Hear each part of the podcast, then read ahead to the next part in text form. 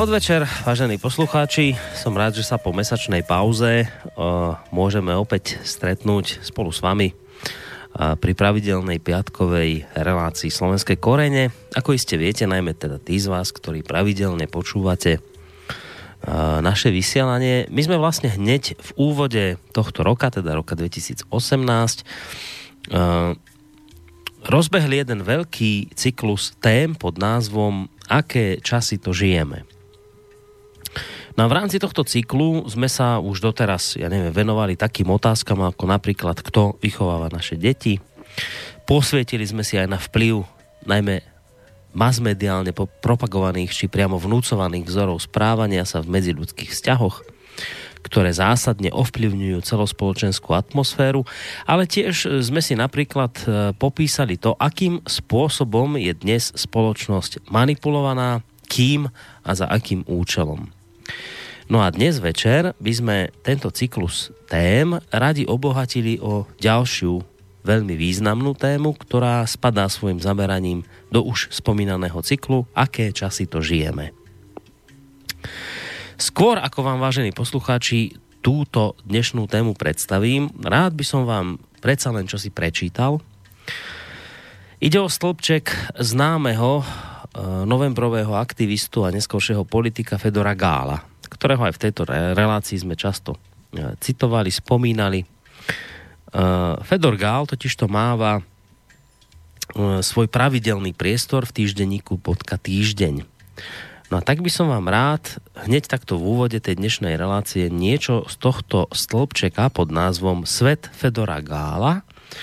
Rád by som vám niečo z neho zacitoval, čo tam vlastne Fedor Gál doslova uviedol. Takže Fedor Gál píše v, denníku, v týždenníku Týždeň nasledovné. V Česku vznikla nedávno iniciatíva Čechy bez Čechov. Nuž, to by šlo. Viem si čo si podobné predstaviť aj na Slovensku. Treba tú krajinu zabývať ľuďmi. Ľuďmi, výkričník. To je problém. Zišlo by sa aj to, aj, zišlo by sa to aj ďalším národom, obsesívne opakujúcim mantru o pôde a krvi. Východoevropská duše malého národa trpíci otcovským komplexem a až po uši zabředlá do sadomasochistické perverze se podle všeho nedokáže obejít bez veľkého uh,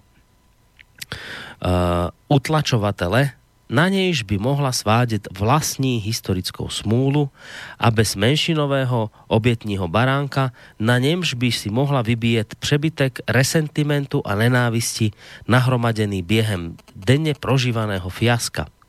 Toto mal napísať pán spisovateľ Imre Kertéš v knihe Niekto iný. No a práve z tejto knihy vlastne citoval, uh, citoval spomínaný Fedor Gál, ktorý ďalej v článku píše ono to ten Kertéš síce hovorí o svojich rodákoch, ale platí to aj pre tých mojich. Teda až na výnimky. Ľudí, čo sa nedali vtiahnuť do hlavného prúdu medzi väčšinu. Len ten článok pokračuje samozrejme aj ďalej, ale nie je potrebné ďalej z neho čítať. Takže je to vlastne zvláštne, to čo sme počuli. Fetor Gál hovorí vo svojom článku v týždenníku Týždeň o tom, že by Slovensko malo byť bez Slovákov. Opakujem, ten jeho článok sa začína v Česku vznikla nedávno iniciatíva Čechy bez Čechov. Nuž, to by šlo. Viem si čo si podobné predstaviť aj na Slovensku. Takže Fedor Gál hovorí, že on by si vedel predstaviť Slovensko bez Slovákov. Uh, to znamená, že teraz asi podľa Fedora Gála na Slovensku ľudia nežijú, lebo on hovorí ďalej, treba tú krajinu zabývať ľuďmi. A opakuje v tom článku ľuďmi s výkričníkom. Takže na Slovensku podľa Fedora Gála asi teraz ľudia nežijú. Neviem, ani to nepotrebujem nejako vedieť, ako sa Fedor Gál s týmto svojim názorom pozerá na bytosti, ktoré momentálne po Slovensku chodia. Neviem ani to, ani to či by pre uh, tú aktuálnu živú masu niečoho, čo treba zo Slovenska podľa pána Gála vypratať, že či by uh, si teda pre odstránenie tejto masy prial pán Gál zavedenie možno koncentračných táborov, možno plynových komôr, alebo by sa uspokojil len s tým, ak by tieto nehumánne tvory, ktoré dnes aktuálne obývajú krajinu s názvom Slovensko, vyviezli niekam na upustený ostrov uprostred oceánu, to neviem. Uh, neviem, bolo by sa asi na to treba opýtať slušného človeka v úvodzovkách pána Fedora Gála, ale čo viem je to, že existuje paragraf o hanobení národa, rasy a presvedčenia. Dnes napríklad môj kolega, akože nie dnes, ale v týchto dňoch napríklad môj kolega Tibor Eliot Rostas, šéf-redaktor mesačníka Zema vek, čeli trestnému oznámeniu za to, že si dovolil citovať štúrovcov v ich vtedajšom pohľade na židovskú komunitu. Za toto mu policia našila paragraf hanobenie Židov a urobila u neho domovú prehliadku pod hlavňami samopalov, čoho svetkami bola aj jeho manželka a deti. Fedor Gál pre zmenu hovorí o Slovensku bez Slovákov. Hovorí o tom, že Slovensko treba zabývať ľuďmi. Z toho teda logicky vyplýva, že Fedor Gál tých, ktorí teraz žijú na Slovensku, za ľudí nepovažuje. Zvláštne. Polícia v jeho prípade ale nekoná. Polícia koná v prípade pána Rostasa, ale v prípade pána Gála polícia nekoná. Polícia nekoná ani vtedy, keď ten istý týždenník Týždeň, do ktorého píše pán Gál, zverejní na titulke Ľudovíta Štúra v gardistickej uniforme. Polícia nekoná ani vtedy, keď denník N vo svojom víkendovom vydaní zverejnil teraz nedávno, tak isto na titulke, Ľudovíta Štúra s hitlerovskými fúzikmi. No ale vyzerá to tak, že toto nie je čiste len nejaké slovenské špecifikum. Polícia podobne nekoná ani napríklad v prípade našich susedov z Českej republiky, kde tamojšie divadlo pod názvom Husa na provázku zahralo nedávno provokatívnu divadelnú hru, v ktorej si jedna z umelkýň v úvodzovkách vyťahne počas predstavenia zo svojej vagíny českú vlajku. E, to je to predstavenie, vážení poslucháči, v ktorom Ježiš znásilní moslimku. Asi ste o tom počuli. No a keď sa pobúrená skupina ľudí zdvihne a týmto umelcom bráni v predstavení, ktoré hanobí český národ a kresťanské náboženské presvedčenie, dokonca policia nie, že nezasiahne, ono je to vlastne celé ešte horšie. Umelci a ich patróni, v tomto prípade česká senátorka Eliška Wagnerová, podáva trestné oznámenie na tých, ktorí bránili hercom v znevažovaní štátnej vlájky a bránili hanobeniu národa a presvedčenia. Citujem Elišku Wagnerovú, senátorku. Už v sobotu som sa rozhodla, že podám trestní oznámení na neznáme pachatele kvôli jednání tlupy tzv. slušných lidí v divadle na provázku. A to pro podezření, že jednání těchto osob naplnilo skutkovou podstatu výtržníctví. Podľa senátorky mravnosť nie je dôvodom k obmedzovaniu slobody umeleckej tvorby. Opäť citujem senátorku. Bylo by veľmi znepokojivé, pokud by měl být dán prostor někomu, kdo chce nám ostatním diktovat, jaké divadlo, knihy a filmy smíme sledovat a číst a jaké nikoliv. Podezřelí zasáhli do základního práva jednotlivých diváků svobodne konzumovať vybranou uměleckou tvorbu, ba snažili sa im v tom doslova zabrániť, k čemuž sa hlasite hlásili. takže vážení poslucháči, vyzerá to tak, že dnes je už úplne normálne porušovať zákon. Dnes už môžete asi podľa všetkého porušovať zákon, ktorý hovorí o hanobení národa, presvedčenia rasy. Lebo nakoniec už je to len tak, že umelecká sloboda zrejme stojí nad zákonom. Keď sa denní gen rozhodne zverejniť na titulke Ľudovita Štúra s hitlerovskými fúzikmi, tak je to asi ich právo keď týždenník týždeň navlečie ľudovíta Štúra do gardistickej uniformy, tak je to asi právo týždenníka týždeň. A keď Fedor Gál v týždenníku týždeň hovorí o tom, že by bolo dobré urobiť Slovensko bez Slovákov a zaľudniť ho konečne ľuďmi, tak je to asi jeho právo. ale zaujímavé je, že táto, toto právo a táto sloboda sa vždy len uplatňuje na týchto ľudí. Oni majú na to právo, ale keď Rostas cituje Štúrovcov, tak on na to právo nemá a dnes čelí trestnému oznámeniu. Kto vie, čo by pani senátorka povedala na divadelné predstavenie, keď je teda tak veľmi za slobodu um, umenia, že čo by taká pani senátorka v Českej republike pre zmenu povedala na to, keby, povedzme, nejaký žid z koncentračného tábora v divadelnom predstavení znásilnil Hitlera. Aj vtedy by hovorila táto pani senátorka o umeleckej slobode, alebo by naopak spolu s ďalšími v úvodzovkách slušnými ľuďmi byla na poplach a žiadala by tvrdé tresty pre takýchto umelcov. No, vážení poslucháči, iba z toho, čo som vám teraz povedal, to vyzerá tak, že my sme sa vám ocitli, milí moji, vo veľmi zvláštnej dobe, v ktorej sa nosí najmä to, aby ste neboli Slovákmi, aby Čech nebol Čechom, aby Maďar nebol Maďarom, alebo Nemec Nemcom. No tak o tomto sa dnes porozprávame v práve sa začínajúcej relácii Slovenskej korene, v ktorej vítam na Skype linke pravidelného hostia, s ktorým túto reláciu od jej samotného začiatku robím. E, mali by sme ho mať už na Skype. Je ním akademický maliar, predseda Združení slovenskej inteligencie Korene a Slovakia Plus, William Hornáček. Ideme zistiť, či sa počujeme. Dobrý podvečer.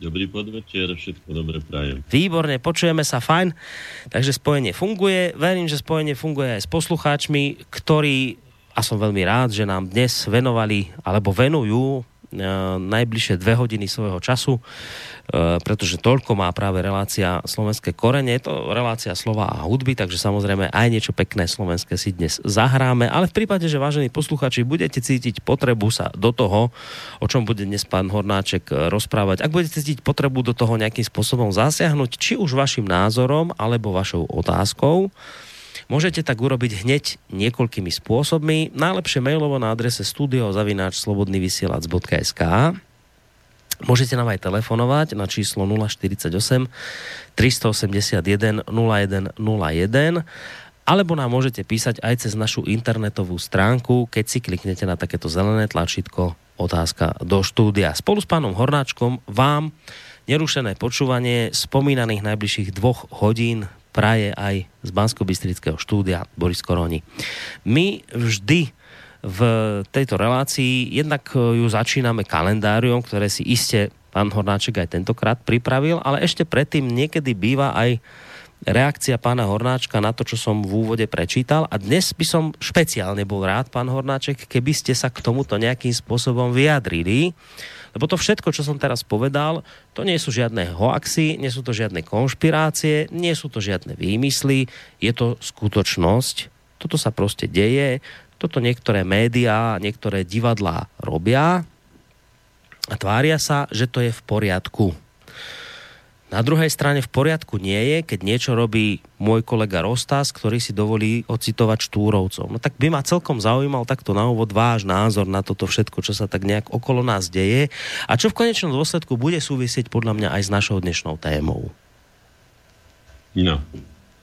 Tento článok mám pred sebou, veď už som z neho nakoniec aj v našich reláciách citoval.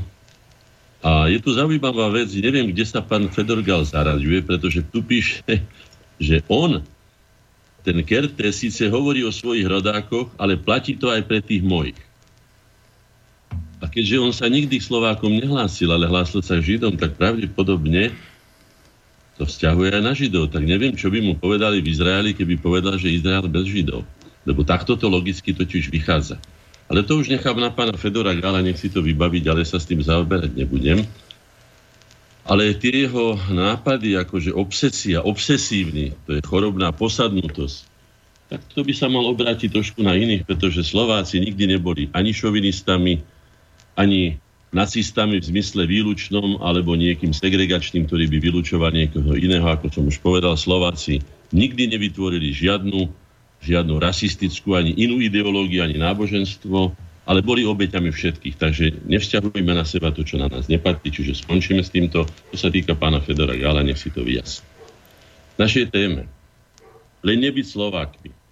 Napadlo mi to vtedy, keď som si prešiel po Bratislave, o ktorej som vždy túžil napísali sme aj a urobili sme dokonca veľkú, veľkú e, akciu, e, iniciatívu, Bratislavské memorandum, iniciatívu osobnosti a občianských združení, boli sme na magistráte a tak ďalej, prečítam nakoniec potom aj niektoré záležitosti. A zistil som, že ako keby som ani nebol na Slovensku, napríklad na obchodnej ulici, jednej z hlavných ulic, ktorá tady prechádza starým mestom, už nenájdete takmer slovenský nápis, nehovoria o slovenských výrobkoch. A Slováci tam akurát tak dokladajú tovar, lebo majiteľmi sú tiež niekto cudzí. A napadlo mi tak, reku, tak o, o čo sme sa vlastne usilovali, pretože sa snažím sa najmä teda mladšej generácii odkázať náš generačný odkaz, na čo sme vlastne obnovovali slovenskú štátnu samostatnosť. Už ak sme ho obnovovali na to, ako to teraz vyzerá, aby sme, tak ako sme predtým boli obrátení e, na 100% na Moskvu alebo na východ, tak teraz budeme zase na západ. A sa pýtam, a kedy budeme sami sebou? Kedy už konečne si vytvoríme prostredie, že budeme Slovákmi, tak ako sme sa nimi narodili.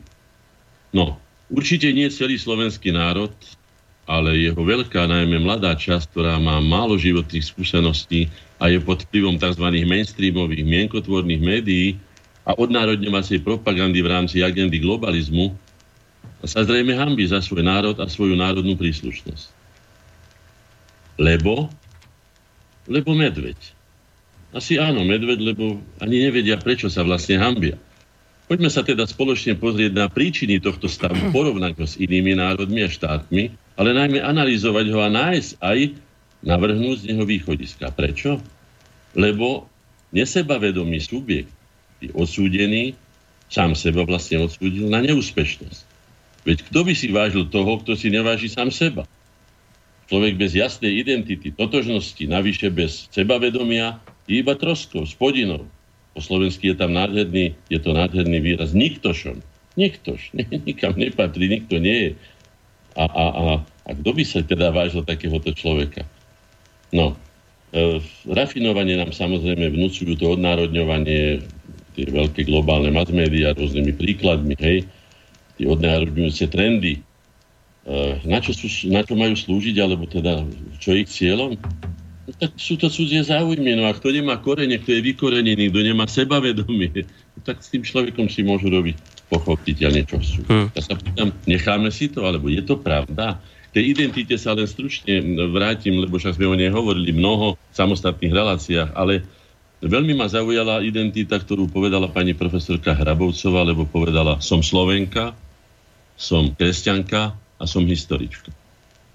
To bolo také jasné a prízračné, ako poznám pani profesorku, ako je aj ona sama. Čisté, jasné, presvedčivé, sebavedomé, hotovo. No, ja som uvažoval na to v identitou, akú, a akej identite by som sa asi hlásil, a teda k totožnosti, aby sme boli presní, lebo nemusíme sa ani tuto nejak hambiť za svoj slovenský jazyk, tak neviem, prečo hovoríme, že, že ja neviem, workshop, keď je to dielňa, prečo hovoríme shop, keď je to obchod, prečo hovoríme identita, keď je to totožnosť. A nakoniec nám tieto, tieto pojmy aj vysvetľujú, o čo vlastne ide. Tá identita, čiže totožnosť je stotožnenie sa s niekým, s niečím, s hodnotami, s národnosťou, s ľuďmi, s rodinou, ja neviem, so širšou rodinou a tak ďalej. No. Takže moja identita je, ak dovolíte, by som sa vyznal celkom otvorene, je trošku zložitejšia, lebo som sa, by som rád bol, aby si aj iní ľudia našli tam nakoniec svoju hierarchiu, každý má na to právo. Poprvé, narodil som sa z ľudí, teda som človek. To je základná moja identita väčšiny ľudí. Ne? Pokiaľ sa nenarodili zo skúmavky, ale nakoniec aj to je z ľudí, takže to nie je zo skla. Ne? Zároveň som teda ako človek, ale som dcer alebo syn. Hej? Potom moji rodičia patrili k bielej rase, som teda beloch. Obidvaja boli slovenské národnosti, Európania, slovenskej národnosti, som teda Slova. Narodili sa, žili v Európe, ako som povedal, som Európan, boli kresťania sú kresťania, tak som aj ja kresťan. Ne? Najviac času som prežil v Bratislave, ale som teda Bratislavčan, hej, ale aj na Orave, aj vo Veselom pri kde som ako dieťa bol vychovávaný čas života, pokiaľ naši rodičia nemali tu na byt, hej. Takže som aj Veselán, Západnár, ak sa hovorí, alebo aj Oravec po matke. No, som 40 rokov žijem v Ráči, som aj Ráčan. Ďalšia moja identita, som umelec, hej, som vytvarník, hrám na 7 nástrojov, som aj muzikant, hej. Moja identita bola, bol som dieťa, vidíte, to sa mení. Bol som mládenec, potom som bol dospelý človek, dnes som zrelý alebo starší človek a tak ďalej. Som ale zároveň aj svetoobčan, som aj obyvateľ vesmíru a tieto galaxie slnečnej sústavy, viete, môžeme urobiť z toho čokoľvek. Závisí od toho, čomu človek prikladá hodnotu. Podľa mňa je to samozrejme prirodzená hierarchia, ako som povedal, ale niekto si môže vytvoriť aj tendenčnú umelú, ktorá mu vyhovuje. Sa môže prihlásiť, už som o tom hovoril, čínske národnosti, naše zákony to teda ako dovolujú, tak môže byť Čína. Ne? Ale moja otázka znie, tam je to prirodzené právo a prirodzené zákony, stane sa človek Číňanom tým, že sa vyhlási za Číňana? Poviem ešte inú absurditu. Keď sa ja vyhlásim za Černocha, stanem sa tým Černochom? No. Bolo by treba samozrejme ctiť zdravý rozum, prirodzenosť a zákony sveta, zákony života sveta, a potom budeme viesť normálny svet a nie taký, ako ste ho predstavovali vy, ako ho teda predstavovali ľudia, ktorých si vy predstavovali. Dobre, z takého medveďa. Aj medveď, je to medveď, je to medveď, ale je mieli medveď, teda ľadový, je medveď hnedý, teda povedzme kodiak a je hnedý čierny, teda baribal. A tak sú aj ľudia ako Európan, Afričan, Aziec, Američan, majú svoje presné a jasné znaky, jednak fyzické, vonkajšie, jednak aj mentálne a tak ďalej. Majú svoje vlastné kultúry. No. Tak toľko k tej identite. A teraz jedno také nadľahčenie by som, prečítam to z internetu, teraz to letí, možno ste to dostali aj vy. Uh, príde prí, nový učiteľ do triedy, ja budem citovať. A hovorí, volám sa Áron Gálovič a som Európčan. A teraz sa každý postaví a predstaví sa ako ja. Postaví sa dievčatko, volám sa Tereska a som Európčanka. Potom sa postaví Ivanko, volám sa Ivan a som Svetoobčan. A potom sa postaví Janko a hovorí, ja sa volám Janko a som Slovák. Janko, a prečo si Slovák? Janko odpovedá, moja mama bola Slovenka, môj otec je Slovák, moji priatelia sú Slováci, takže aj ja som Slovák. Učiteľ sa s tým neuspokojí a hovorí, Igor, a keby bola tvoja mama prostitútka, tvoj otec sveťák, tvoji priatelia lesby, úchyláci a zvrdlíci, čím by si No Európšan, odpovedá Igor. No, urobte si o tom svoju mienku, je to citované z internetu, môžete si to tam nájsť. Tak toľko k tejto téme, viac myslím, že si Dobre, však stačí asi takto na úvod. Uh, hádam by teraz bolo prejsť e, ku kalendáriu.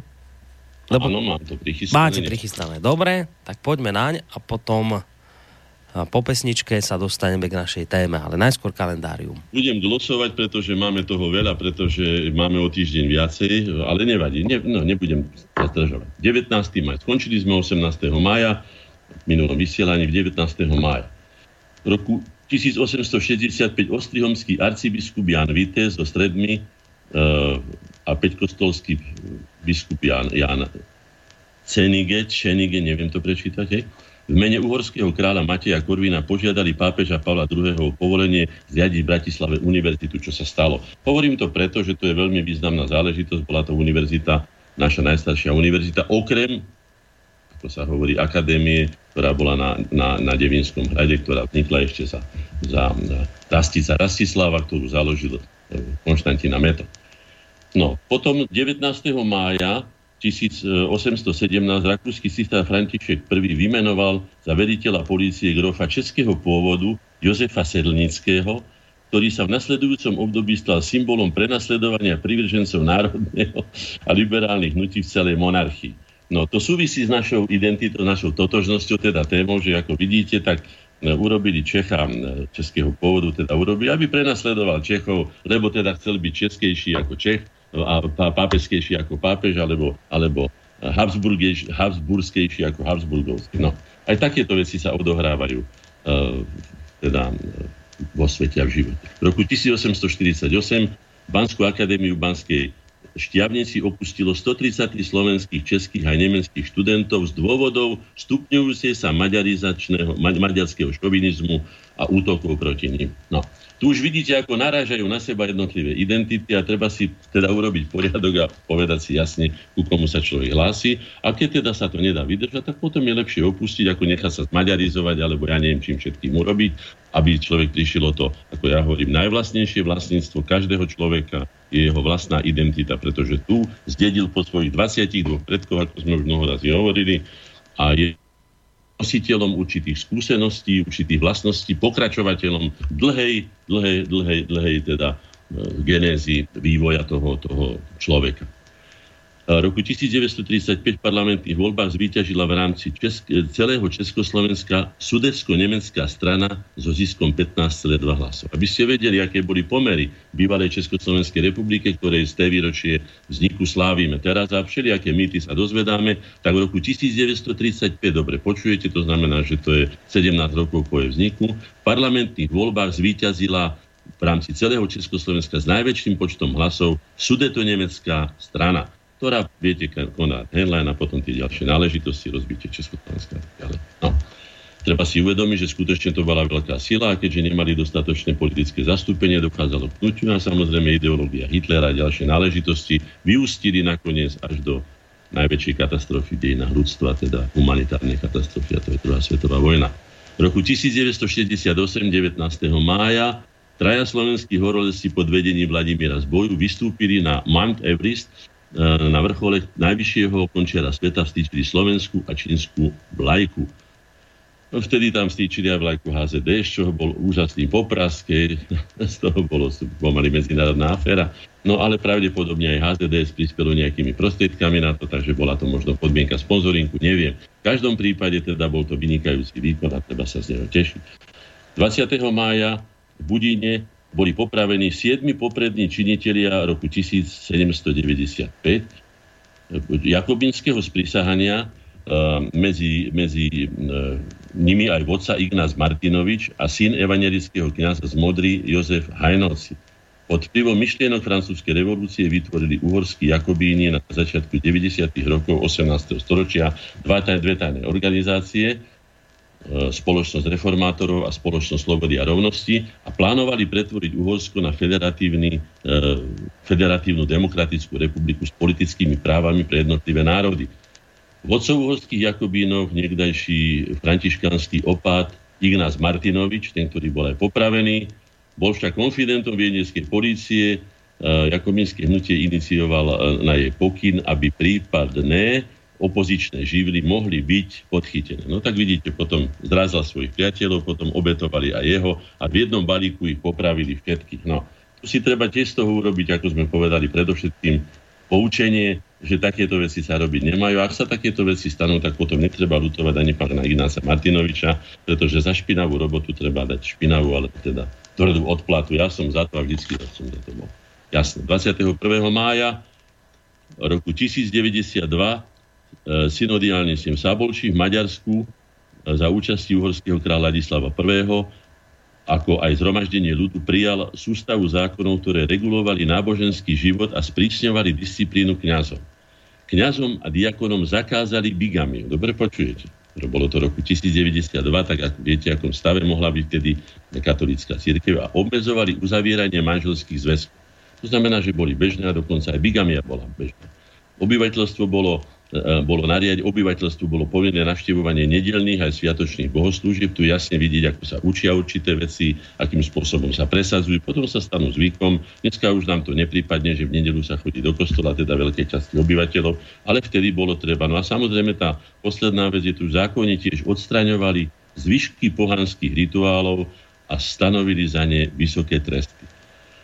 No, treba si uvedomiť, že netreba sa hambiť ani za našu tzv. pohanskú minulosť, bolo to naše, bola to naša národná mladosť, treba si vážiť hodnoty, ktoré sme vytvorili, mali sme vlastný panteón, nie je nepodobný dokonca, ako píše pán Timura, aj mnohom príkladom pre, pre panteón grécky. Uh, 21. mája v Moravskom Lieskovom roku 1605 a Hornom Srení vyplienili kozáci v službách Rudolfa II.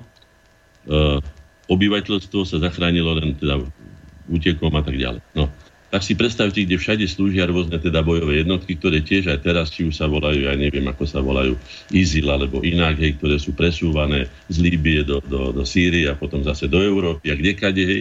Tak aj vtedy boli tí dobrodruhovia vojensky najímaní rôznych, rôznymi a robili takúto, takúto bohumilú, bohumilú činnosť, to znamená, že vykrádali, vypalovali, zabíjali a tak ďalej a tak ďalej. Ale je tu veľmi významný dátum, 21.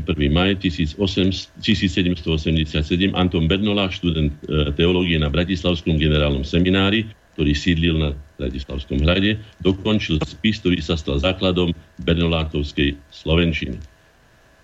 Bernolákovská Slovenčina to bol prvý v novodobých dejinách prvý spisovný jazyk ja osobne považujem za spisovný jazyk už samozrejme aj slovenčinu, teda jazyk našich staroslovenčinu, našich predkov, ku ktorej písmo vytvoril, vytvoril Konštantín, keď prišiel v byzantskej misii sem. No a že to bola, bol to jazyk, musel byť aj spisovný jazyk, pretože, pretože sa v ňom písalo, a pretože bol jeden z štyroch vtedajších liturgických, ale spisovných, aj, aj kultúrnych jazykov vtedajšej Európy spolu s grečtinou, hebrejčinou, latinčinou, teda aj slovenčina.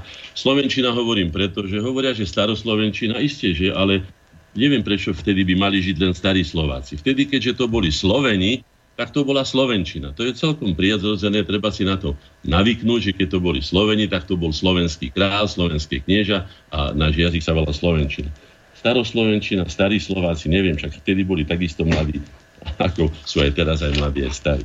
Ale to si treba vyjasniť. Časom si zvykneme na mnohé veci, ktoré nám boli zakazované len preto, aby sme nemali svoju vlastnú totožnosť takú pevnú a nabúrali to, o čom budeme dneska vlastne hovoriť, to naše národné sebavedomie.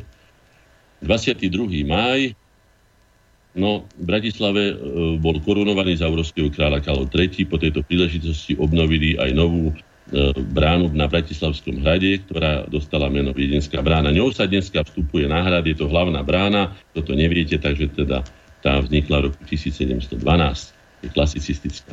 No ale aj zároveň sa odohrala maďarizácia ľudového školstva.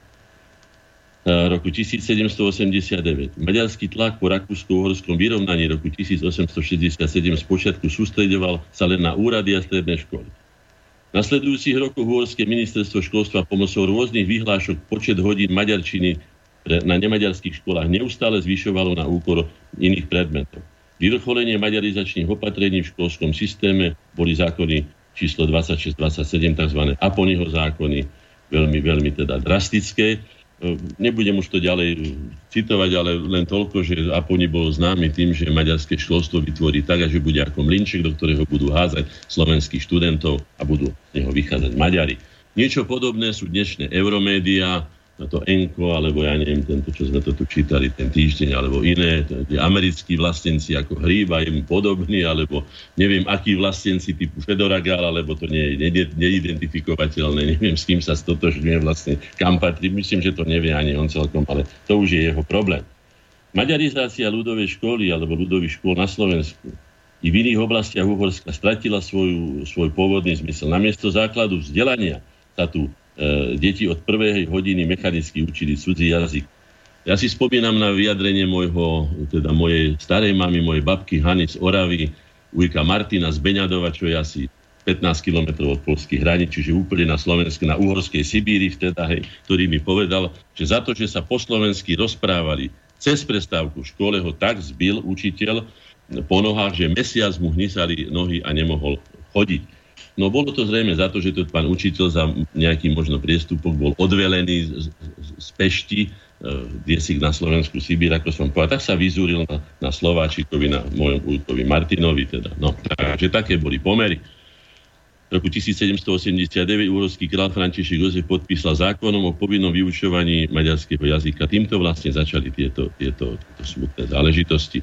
V roku 1927 v Šaštine na putinskom zhromaždení zverejnili dekret celebre, celebre apud gentem Slovákum, ktorým Pius IX vyhlásil sedem bolestnú pánu Máriu za patronku Slovenska v Šaštine, viete veľmi dobre. Odtedy teda je to, je to cirkevná patronka katolíko. Patronka Slovenska. 24.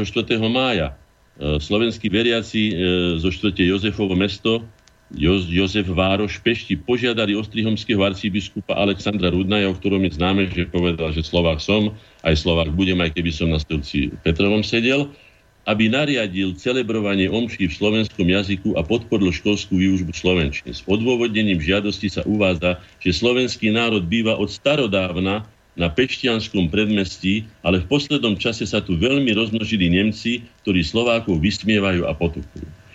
K tomu len maličká poznámka zo Štúra, ktorý povedal, to, čo vám budú zosmiešťovať a potupovať, vedzte, že to je vám najvzácnejšie, pretože to robia na to, aby vás bavili vaše identity a vášho sebavedomia. Voľne som len citoval. No, v roku 1918 sa v Martine uskutočnila tajná porada slovenských činiteľov pod záštitom, kde Andrej Hlinka vyhlásil známe sme za orientáciu Česko, pomlčka Slovensku, tisícročné manželstvo s Maďarmi sa nevydarilo, musíme sa rozísť. V roku 1934, 24. mája, Národné zhromaždenie 327 hlasmi štvrtý raz zvolilo TG Masaryka za prezidenta ČSR. Jeho protikandidát, komunistický poslanec Klement Gotwald získal 38 hlasov a 53 poslancov odovzdalo biele lístky. Známe, alebo teda zaujímavé na tom je, že u staronového prezidenta sa zretelne prejavovali známky senility a nedokázal ani odpovedať alebo dopovedať prezidentskú prísah. Podľa môjho názoru to bolo právne neplatné, pretože kto nedokáže povedať. Ale také boli časy, aj taká bola Československá republika, aby sme vedeli. To si treba všetko zapamätať. Biele s čiernym a tak ďalej. No, útok na reakciu Slováka 25. maja sa uskutočnil v Ružomberku teda bol založený slovenský denník, teda Slovák v Ružomberku a bol treňom oku a pre jednu tlačovú chybu, kde je napísané teda, že kto bojoval? Slávik, Štefánek, Ivanka. Áno, po kancelériách sa schovávali. To povedal Hlinka a tam miesto Štefánka bolo napísané Štefán. To využili nepriatelia Slováka a usporiadali protestné zhromaždenie proti hanobeniu mena Štefánika, teda Milana Rasislava Štefánika. Hoci darmo sa ospravedlňovali, kolektor, to všetko sa vysvetlilo. Nie, oni mali státka záujem. Nakoniec skupina asi 100 ľudí e, sa vydala do redakcie e, Slováka, rozbili tam stroje, nábytok, zariadenie, roztrhali knihy, rukopisy a tak ďalej. No státka vyzúrili sa. Takže takéto veci boli už vtedy, sú aj teraz Takže treba si dávať na to pozor, ak chceme hovoriť, že sme kultúrny národ. No my ešte ako my to vo svete sa dejú iné veci. 26. mája uhorský král Matej v roku 1486 sa pokúsil utíšiť národnostné nepokoje medzi Slovákmi a Nemcami v Trnave, ktoré vypukli počas volie Brichtára a prerástli až do ozbrojených zrážok nariadil, aby e, sa voľba uskutočnila podľa tradičných zvyklostí a každému pôvodcovi nových národnostných nepokojov pohrozil trestom smrti dokonca. Ja som hovoril, že národnostné nepokoje boli už v Alexandrii, dokonca aj náboženské nepokoje. Povedal som, čo vyplýva z tzv. multikulty, že to je skrátka zárodok týchto vecí. Myslím, že som to čítal v anglických novinách, kde sami Briti priznali, že, že multikulturalizmus je zárodkom terorizmu, pretože čím sa viac rozmnožia tie jednotlivé. A keď sú to jednotlivci, keď je to pár ľudí, tak sa to tak neprejavuje, ale keď sa už vytvorí milión muslimov, milión židov, milión, ja neviem, poliakov, milión, ja neviem koho všetkého, hej. Slováci teroristické organizácie nezakladali, pokiaľ viem, vždy boli lojálnymi občanmi, pracovali v najťažších podmienkach, môjho deda zasypalo v bani v Belgii okrem iného, a tak ďalej a tak ďalej. Takže my z tohoto skutočne vypadáme, keď už hovoríme, za čo sa nám Slovákom prichodí hamby a na čo nemáme byť hrdí. Takže my sme chodili svet budovať a nie búrať. Sme národom tvorcov hodnot a nie ničiteľov. To je naša, tiež jeden z našich základných identifikačných znakov, na ktorý treba byť hrdý a nie sa hambi za to, že sme Slováci. No, budem potom čítať tú básen, ktorú som vstúpil na, na, vlastne na verejnosť, vystúpil v roku 1990, za čo sa nám Slovakom prichodí hambiť, aby sme si uvedomili, že patríme k národom, ktoré skutočne nemajú žiaden dôvod, aby sa hambili. No, poďme ďalej, aby sme to nejako zvládli. Rakúsko-uhorské vyrovnanie 27. mája roku 1867 hlasovaním uhorského parlamentu Išlo o dohodu medzi Nemcami a Maďarmi, ktorí si chceli zachovať svoju hegemóniu v mnohonárodnej ríši. Treba tiež povedať, že Uhorsko nebolo len mnohonárodnostná, ale aj mnohonárodná ríša, pretože tam žili celé národy, medzi iným povedzme Chorváti, medzi iným povedzme Slováci, ktorí tam žili kompletne s celým svojim územím a všetko obyvateľstvo, teda okrem tých, ktorí boli v zahraničí. Takže bol to mnohonárodný štát. Neúspech rakúsko-uhorských armád vo vojne s Pruskom roku 1866 oslabil sebavedomie Rakúšanov a vtedy udreli, ako to povie, Maďari a presadili si svoje vyrovnanie. Zmenilo charakter celej monarchie, vzniklo dualistický celok, založený z dvoch rovnoprávnych štátov, Rakúska a Uhorska. Každý z nich mal vlastnú zákonodárnu a výkonnú moc, spájala len socha panovníka, to znamená, že bola to personálna únia. No, dualizmus vohnal Rakúsko-Uhorsko do slepej uličky, bol vlastne pre, prezvesťou zániku Rakúsko-Uhorska, teda aj Rakúska a Uhorska, ale kým vládol jeho spolutvorca Cisár František Jozef, nedalo sa s tým zrejme nič robiť. Slováci privítali dualizmus, lebo sa domnievali, že svoje záujmy si v Pešti presadia ľahšie ako vo Viedni. Zakrátko sa preukázalo, že maďarská zvrchovanosť nad Uhorskom je oveľa horšia ako poručníctvo z Rakúska. Krátko po zavedení dualizmu sa začalo polstoročné obdobie najtvrdšej maďarizácie národnostného útlaku Slovákov.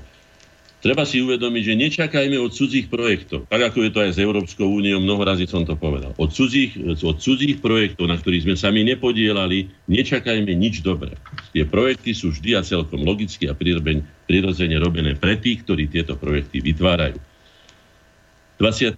máj bol požiar na Bratislavskom hrade, treba si uvedomiť, že to bola veľmi významná vec. Je to tá škoda teda vznikla, bol tam generálny seminár, viem, že tam bola založená, alebo teda vznikla tá kniha, prvé, prvé dielo spisovnej, modernej spisovnej Slovenčiny Bernolákovskej. Významná pamiatka, teraz sa pomaličky odhaluje, že to bolo jedno z najvýznamnejších európskych centier. Vieme, že na Bratislavskom hrade, alebo teda na, na Hradnom kopci, alebo v okolí bolo najväčšia najväčšie keltské opidu, najväčšia raziareň minci v Európe, že tam boli rímske sídliska, staroslovanské sídliska a tak ďalej, takže je to skutočne veľmi významné miesto a kultové.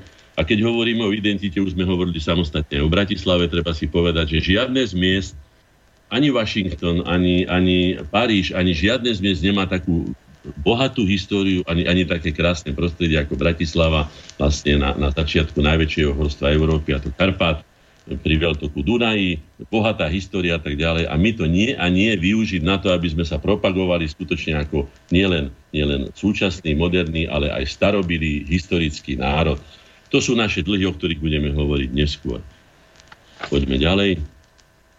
Je to, musím to skracovať, lebo sa nedá, nedá je toho skutočne veľa. Uh, je také významné. Aha, hostia z Nemecka, áno.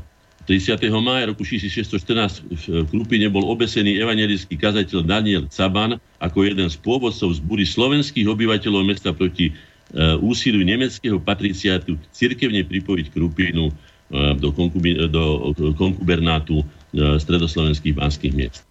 Ako vidíte, sústavne sa odohrávali tie národnostné spory, pretože každý si chcel presadiť svoje, prišla so svojimi návykmi, povedzme Nemci z Nemecka, prišli dokonca so svojím právom, či už magdeburským alebo iným a chceli ho presadiť tu. A my sme žili svojim životom a ja si myslím, že nikto nemá právo vnúsovať niekomu iný spôsob života a ďalšia vec je sa hovorí, že keď je niekto ako host, tak sa nemá správať ako domáci a keď niekto sem príde, tak nebude nám ukazovať, či máme alebo nemať e, mať kríže, alebo či máme to, alebo ono nemať doma, alebo tak, alebo onak zariadený byt, ale mal by sa slušne správať ako host, ktorý tu bol prijatý po hostine a nie ísť do konfrontácie, lenže je to tak, ako to je. To sa týka teraz tej tzv. vysťahovaleckej krízy. Nie je to vysťahovalecká kríza, je to normálna invázia, invázia, invázia islamu, či z Afriky alebo z Ázie, ktorá má svoje jasné ciele zničiť európsku kultúru a civilizáciu a nahradiť toto obyvateľstvo iným obyvateľstvom, ako to už predpovedal nakoniec aj sám, sám Fedor Gál, hej, že nahradiť ľuďmi, tak pravdepodobne niekoho iného považuje za ľudí, keď nie Slovákov. V roku 1936, 30. mája, sa začal prvý kongres spisovateľov Slovenska. Jeho organizátorom bol Spolok slovenských spisovateľov, na ňom bolo zaujímavé na tomto kongrese, že sa tam stretli všetky e, zložky e, slovenského kultúrneho života bez ohľadu na ich ideologické či náboženské presvedčenie. Hej. A prijali spoločnú rezolúciu, kde hovorili o, že, že budú konať, alebo teda tvoriť v súlade s túžbami ľudu a sociálnu slobodu, o sociálnu slobodu a spravodlivosť. Podpísalo to 51 účastníkov, tu vidím Klementisa vedľa Dilonga a ďalších a ďalších. Je to veľmi zaujímavé, veľmi inšpiratívne. Takto vznikli nakoniec aj korene, ako som povedal, že tu bolo celé spektrum intelektuálov, jednak teda z rôznych oblastí Slovenska, rôznych teda špecializácií a profesí, ale aj rôznych konfesí a tak ďalej a tak ďalej. A napriek tomu dokázali pracovať pre dobro Slovenska bez ohľadu na to, pretože otázka viery a to sú otázky celkom osobné, intimné a tie by sa nemali v spoločenských veciach nejakým spôsobom exponovať a nie už teda nimi nejak dokonca utláčať niekoho iného z tých dôvodov, že niekto je odtiaľ alebo niekto je odtiaľ. No, poďme na 30. mája, 30. Pittsburghská dohoda, veľmi významný dokument, tento základný dokument 31. Eh, mája 1918 tento základný dokument budúceho štátneho spojenia Slovákov a Čechov podpísali v Švicburgu zastupcovia Slovenskej ligy v Amerike, Českého národného zhromaždenia a neskôr aj predseda Československej národnej rady TG Masaryk. dohoda zaručovala, že spoločný štát bude demokratickou republikou, ktoré Slovensko bude mať autonómne postavenie s vlastným snemom, súdnictvom, administratívou a so slovenčinou ako úradným jazykom. Viete veľmi dobre, ako to dopadlo. Nakoniec ho poprel sám TG Masaryk, povedal, že je to falzum a že to bolo podpísané v nedelu. Otázka znie, prečo to podpisoval v nedelu, keď videl, že podpisuje vlastne falzum, že to je neplatné. Vidno, že to bola politická kalkulácia, špekulácia, ktorá sa obrátila nakoniec do toho, že táto Československá republika trvala iba 20 rokov od roku, ani nie celých, od roku 1900 1000, no povedzme 20 rokov, 18 do roku 1938, keď vznikol autonómna, autonómny snem slovenskej krajiny, slovenská krajina. V Selciach pri Banskej Bystrici bol za prítomnosti biskupa, a teraz toto je dôležitý dátum, 51. maj 1863 v Selciach pri Banskej Bystrici bol za prítomnosti biskupa Štefana Mojzesa a množstva ľudí e, slávnostne posvetený e, kostol svätého Cidla a Metoda. Bol to prvý kostol na Slovensku zasvetený slovanským vierozvestom mala celonárodný ráz a bola napriek tomu, že tieto oslavy boli zakázané uhorskou vládou, napriek tomu si tento pre niektorých ľudí nesmeli, alebo teda nie taký výrazný národovec, Štefan Mojzes, z rodiska môjho otca, z Veselého Pripiešťanov, z okolností, hej, pripravil celonárodnú slávnosť, kde jasne teda sa prihlásili k odkazu Cyrila metoda aj ich tej civilizačnej misii, ktorú som povedal, spočívala v tom, že priniesli pre vtedajší slovenský jazyk, priniesli písmo, čím sa stalo okamžite kultúrnym, kultúrnym jazykom tých štyroch, ako sme už povedali, medzi štyri kultúrne jazyky vtedajšej Európy. Malo to veľký pre nás doslova epochálny význam. Stali sme sa národom, s tým sa rátalo, historickým národom. Darmo hovoria Česi, že historické zemie a Slovensko nejaké hvozdy, ako to hovoril pán pán Klaus veľmi rád. Nie je to pravda. Máme nepomerne staršiu históriu, ako majú Češi. Aj ako národ, aj ako, aj ako štát. No, tak to bola Pittsburghská dohoda, to som povedal, ako to dopadlo. Poďme 1. júna, čo sa odohralo. Uh, roku, roku 863, 1. júna, v lete na Veľkú Moravu prišla z Byzancie misia bratov Konštantina Metoda. Ich cieľom bolo ustanoviť na dvore, je tu napísané kniežaťa, ale bol to král. Bol to král Rasis, Rasislav. A my nechoďme nikdy nižšie, nikto nám nedokáže, že nebol král a keď už králi môžu byť hociakí náčelníci e, afrických kmeňov, tak neviem, prečo by nemohol byť kráľom aj král Rasis, podľa môjho názoru najvýznamnejší a najmúdrejší panovník celých slovenských dejín ktorý usiloval o vlastnú cirkevnú provinciu, čo sa mu podarilo dosiahnuť, čo bolo významné už z toho hľadiska, že to bola medzinárodne uznávané územie aj medzinárodne uznávaný subjekt. Bol to najväčší úspech, ktorý dosiahol. Uh, vieme, že prvým textom vlastne v tejto staroslovenčine, teda v slovenčine, vtedajšej slovenčine bol proglas, ktorý považujú aj zahraniční literárni kritici za jeden naj, najkrajších e, dobových skvostov literárnych, ktorý sa vôbec nachádza v európskych dejinách. Takže buďme na to hrdí, bol to aj literárny jazyk, tá naša slovenčina vtedajšia. A e, vážme si túto misiu a Považujme ho za súčasť svojho národného dedičstva, takisto ako som povedal, ako aj naše národné tzv. pohanské detstvo, našu národnú mladosť. To všetko patrí do, do našej histórie, všetko sme si odbojovali, všetko sme si my vytvorili vlastnými rukami, vlastným umom, takže buďme na to hrdí a máme byť na čo. Málo ktorý národ má takú starobilú históriu, pomaly ju odokrývame a myslím, že naši, naši potomkovia už po nás, po tých bádaniach, ktoré urobili historici, ako pán Vnúk, pán Ďurica, ale aj pán Timura a ďalší a nakoniec vykopávky, čo dokazujú aj iné, iné veci, že sme skutočne teda národom starobilým a historickým a samozrejme kultúrnym predovšetkým. Hej. Známy dátum 2. jún zbúra v Kragujevaci, kde bolo popravených 44 slovenských vojakov tzv. náhradného trenčianského pluku. No bolo to na sklonku vojny iba nedávno sa podarilo premeniť tie mená z tých Slovákov z českej verzie na, na, na slovenskú verziu, teda slovenský pravopis, aby sme vedeli, aj tuto treba bojovať, všade si uvedomovať, hovorím o starobilosti aj slovenského písma, slovenčiny ako takej, takže si to vážme, tradujme to. V roku 1907 rakúsky cisár a král František I podpísal tzv. Aponiho školský zákon číslo 2627, bolo to 2. júna, ktorým začala doslova, poviem to tak expresívne, besná maďarizácia, ktorá bola aj, aj vlastne, vlastne ktorá spôsobila aj koniec Uhorska ako takého, pretože to sa skutočne, ten útlak sa už nedal vydržať a ľudia boli radi, že z tohoto väzenia národov, ako to civilizovaná Európa vtedy nazývala Uhorsko, že sa dostali slobodní e, a so zdravou a živou kožou a že môžeme dneska existovať, pretože ten tlak bol neuveriteľný. A Maďarsko ináč, aby sme vedeli, prvý maďarský štát nevznikol, uh, Uhorsko nebolo maďarským štátom, bolo mnohonárodným štátom, ale Maďarská republika alebo maďarský štát vznikol až po Trianovskej zmluve roku 1920. Takže to bude 100 rokov, keď ho Maďari budú oslávať roku 2020. Dajme si pozor, aby sa Južné Slovensko, naše, naša, náš žitný ostrov nestal, nestal, nestal Krymom, a aby, pretože oni špekulujú stále, vidíme veľmi dobre, ako sa posilňujú, asi tak sa posilňujú, ako sa my sústavne oslabujeme vnútornými spormi. To je tiež jedna z vecí, na ktoré v tomto prípade veľmi hrdí byť ako Slováci. Nemôžeme. Na tom sa poučme. V jednote je sila. To sme si kedysi hovorili a je to pravda.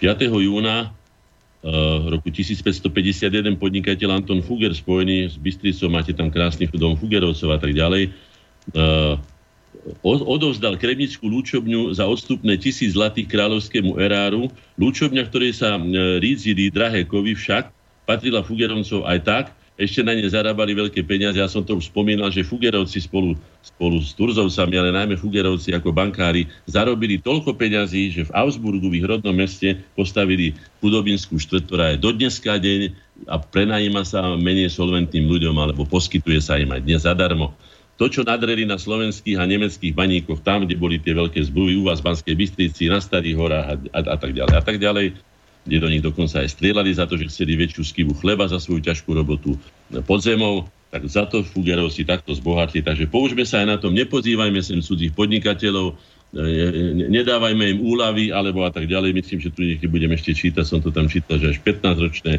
E, ale to bolo pri industrializácii Uhorska, dostávali až 15-ročné daňové prázdniny. To znamená, že tu sa dalo perfektne zarobiť a myslím, že v tom pokračujeme úspešne, v úvozovkách úspešne aj dnes, keď vieme veľmi dobre, že dostala aj, aj východoslovenské železiarne, e, US Steel dostali ďalšie nejaké úlavy na ja neviem čom všetkom. No, ešte sme pomaly prosli na kolenách, aby si, to, aby si to zobrali, aby sa tomu venovali. Zaujímavý dátum je 6. jún 1707, známy to onocký snem, snem v Onode v Maďarsku, kde prednieslo vyslanstvo turčianskej stolice Melichal Rakovský a tak ďalej sťažnosť e, proti, proti tomu, proti vojnovým daniam, ktoré vyberal Rákoci II.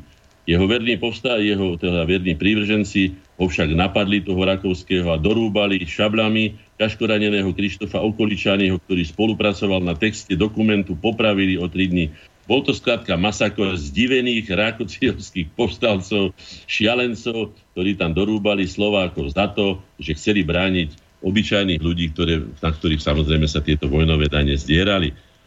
A o tej vojne samozrejme treba len toľko poznamenať, že my sme viedli, neviedli vojny, ale sme bojovali vo vojnách za cudzie záujmy, pod cudzími zástami, za cudziu slávu a na cudzí prospech, aby sme s tým už prestali. Preto v návrhu štátnej doktríny, ktorú som napísal v roku 1999, na prelome tisícročí som napísal jednoznačne, armáda Slovenskej republiky slúži výhradne na obranu štátu a hodnot a životov slovenských a nebude nikdy bojovať na cudzom území vonku. Čo samozrejme zase porušujeme Čiže nechceme sa a nechceme poučiť od dejín a od našich skúseností. 6. je tiež veľmi zaujímavý a dôležitý dátum 6. júna bolo memorandové zhromaždenie, ktoré sa konalo 6. a 7. júna roku 1861. Martine zúčastnilo sa na ňom vyše, e, vyše 6 tisíc zástupcov. Hovorí sa, že viacej ľudí prišlo, ako vlastne mal celý Martin vtedy. Zo všetkých kútov Slovenska, vrátane županov, viacerých stolíc a tak ďalej a tak ďalej. Najväčší ohlas vyvolal návrh na vytvorenie samozprávneho hornouhorského slovenského okolia. Už takto sa volala dnešná Slovenská republika vtedy, v tých dobách ťažkých, hornouhorské slovenské okolie. No, distrikt.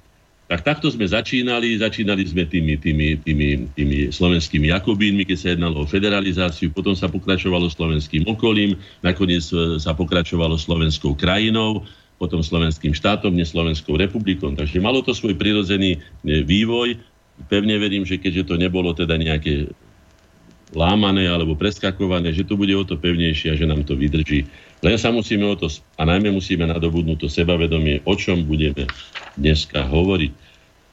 8. júna kráľovná Alžbeta vdova po Karolovi Robertovi vydala, v Uhorsku, vydala sa na cestu do Talianska aby zabezpečila následníctvo v Neapolskom kráľovstve svojmu druhorodejmu synovi Ondrejovi. aby si pre svoje dynastické plány zaistila podporu, viezla so sebou, dobre počúvajte, 6600 kg striebra a 5100 kg rízeho zlata. To znamená, že 6,6 tony striebra a 5,1 tony rízeho zlata. Aj keď je zámer sa nepodarilo presadiť, celé Taliansko žaslo nad bohatstvom Uhorska, ktoré pochádzalo predovšetkým z kremnických a šťavnických manských oblastí.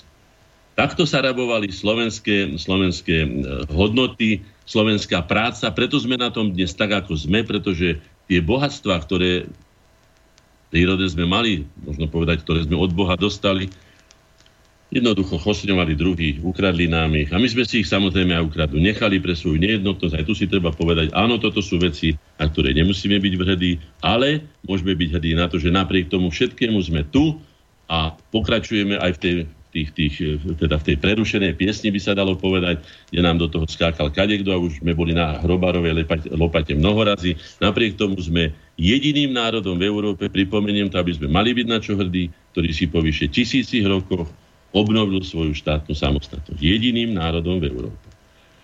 No, 9. júna 1848 v Bratislave prestali vychádzať slovenské národné noviny.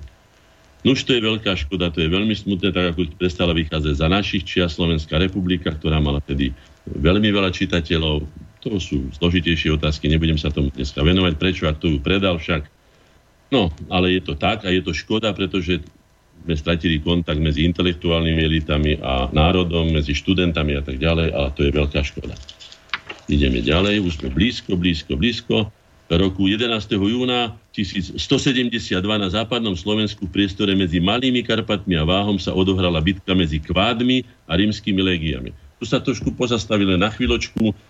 Neviem, či tí kvádi, či to boli skutočne kvádi a či to boli Germáni, pretože to môžu byť aj váni, lebo kvádi, kváni, váni, to bolo veľmi podobné. A neviem, kde by sa tu zobrali, takže mohli to byť aj naši slovanskí predkovia, pretože vieme, že Vanieho kráľovstvo v tom období, teda za, za, za cisára Marka Aurelia už tu bolo. A ten Ván, Ván, Vánius, no dúfajme, že sa nám podarí dokázať, pretože inak by to nemalo e, historickú cenu. Aj pre nás, že to bolo tak alebo onak a keď to budeme vedieť, budeme hovoriť potom otvorenejšie a jasnejšie. Vtedy sa hovorí, že teda zachránili rímske legie dáš, ktorí zoslali tam samozrejme vtedajší veriaci, už kresťania v rímskom, v rímskom vojsku verili, že ich to zoslal Boh, teda hospodín a je to aj na tom známom, známom stĺpe Marka Aurelia e, e, v, v Ríme vytesané. No, to nebudem hovoriť, lebo to sa ťažko obrázky opisujú. Potom je tu 12. jún, 13. jún, 14. jún, Týždeň za 15. jún je dnes. Je, áno, je 15. jún, dobre.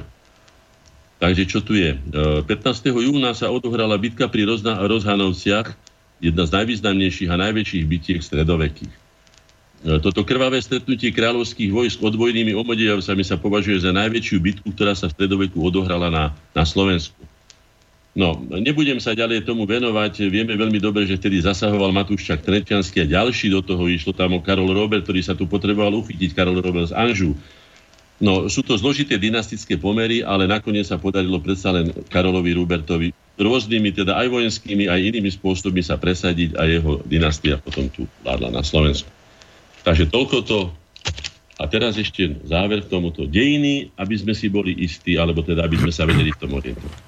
Dejiny ako také sú objektívne. Sú objektívnym faktom. Ale dejepis, to znamená, že historiografia, to už je veľmi subjektívne. A treba si uvedomiť, že aby sme verili predovšetkým faktom, ktoré sú, to znamená, že listinným alebo iným vykopávkam a tak ďalej, ako interpretácii jednotlivých ľudí, pretože tá je, ako som povedal, aj na svoju adresu, aj na adresu ktoréhokoľvek človeka, ktorý zo svojho hľadiska hodnotí tie, ktoré udalosti vždycky sú subjektívne. Inak sa to nedá, takto uzdáva každý, kto tomu, kto tomu teda rozumie. Tak to by bolo kalendárium. No, podarilo sa vám presne v tejto chvíli do hodiny zmestiť uh, v rámci kalendária. Takže dáme si teraz uh, spomínanú hudobnú prestávku, ktorá nás možno aj tak trošku naladí na tú našu dnešnú tému. Ja samozrejme po pesničke prečítam aj nejaké maily poslucháčov, lebo už sem niečo prišlo. A vy ďalší, ktorí budete mať chuť reagovať, opakujem mail studiozavinač.slobodnyvysielac.sk telefón 048 381 0101 alebo naša stránka zelené tlačítko otázka do štúdia k vašim mailom a k téme ktorú sme si dnes stanovili, hlavne nebyť Slovákom, teda k téme toho, že dnes je tu naozaj veľký tlak na to, aby sme neboli e, v podstate hrdými Slovákmi, aby sme nejakým spôsobom tie naše korene slovenské opúšťali. K tejto téme sa dostaneme po pesničke.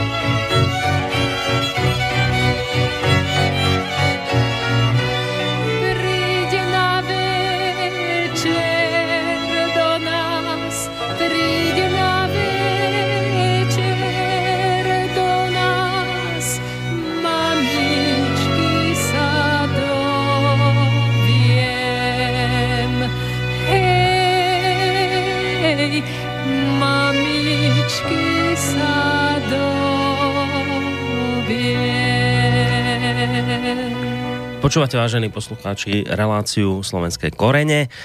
Tá úvodná, alebo tá prvá časť už tradične patrí e, kalendáru, teda udalostiam, ktoré sa viažu k dátumu a aj iným dátumom, ktoré vlastne súvisia s reláciou, ktorú vysielame, ale samozrejme z minulosti z dátumov minulých. E, kalendáriu máme za sebou, no čaká nás naša hlavná dnešná téma.